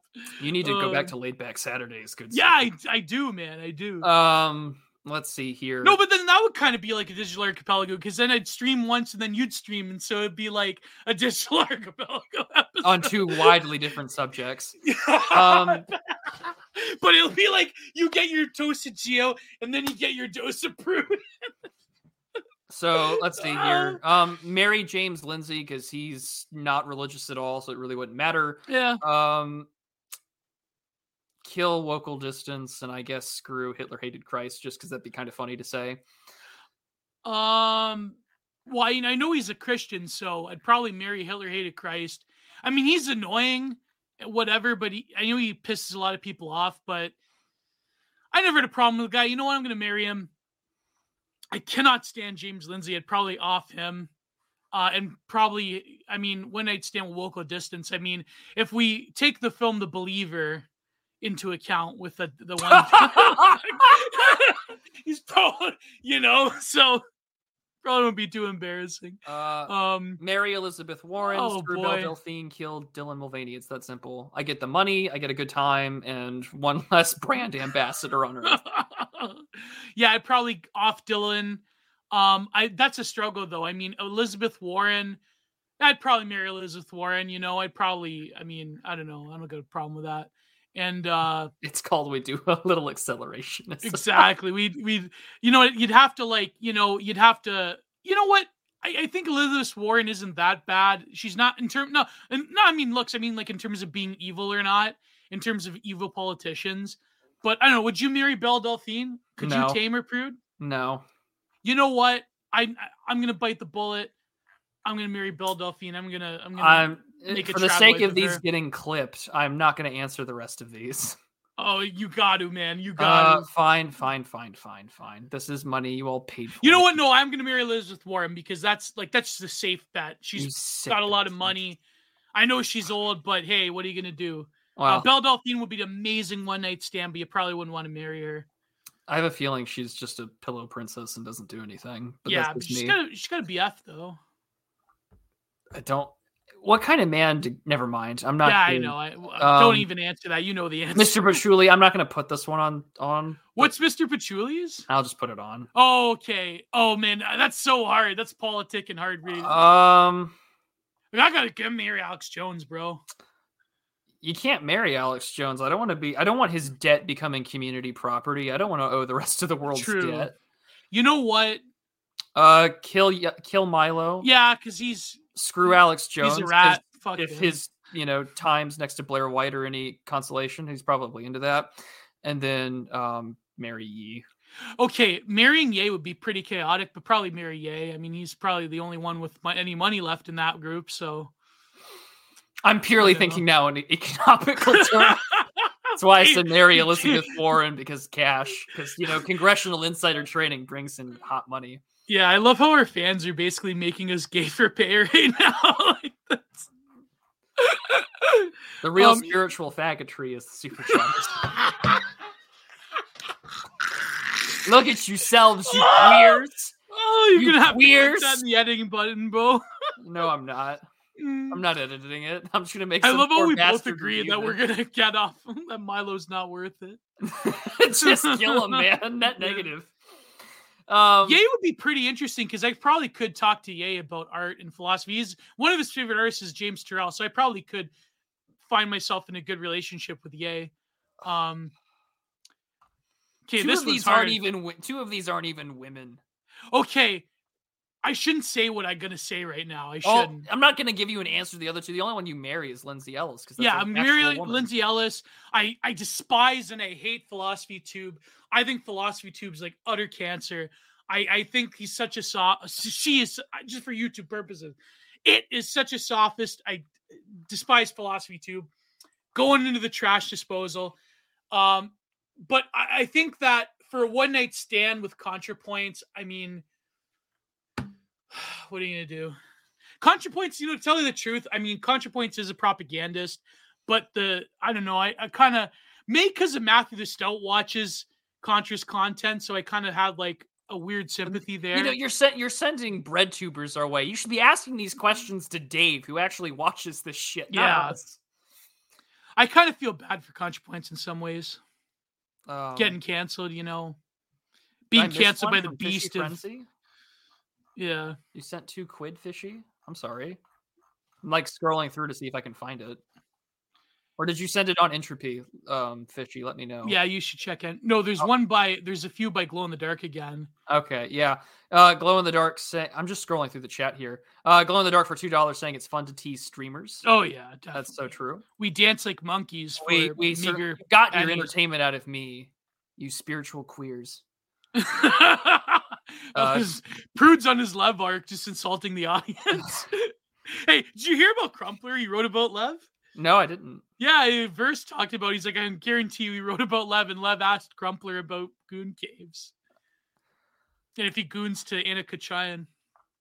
Listen, buddy, I literally had someone just only explain that term to me last night. oh, you didn't know what goon caves meant? I, I no, I didn't. How long have you been hanging out I do together? now. Oh my god. Um, yes, glow in the dark. It kind of was. How will the digital archipelago ever recover? You'll find We'll out next week. recover. You'll find out next week. Um, Fishy Frenzy said, "Oh, not entropy before yeah, John." oh, Yeah, he said that. Don't, don't tell you you've never gooned to Red Scare. He actually said that to the crowd. oh, right before John Carter's. Okay, I'm looking Oh. for Fishy Frenzies now. Oh, Fishy Friends. Yeah, it's yeah. I'm trying to find it. Oh, there it is. Yeah, I need. Oh, I need a digital archipelago on pulp fascism. Oh, is that the Jonathan Bowden book?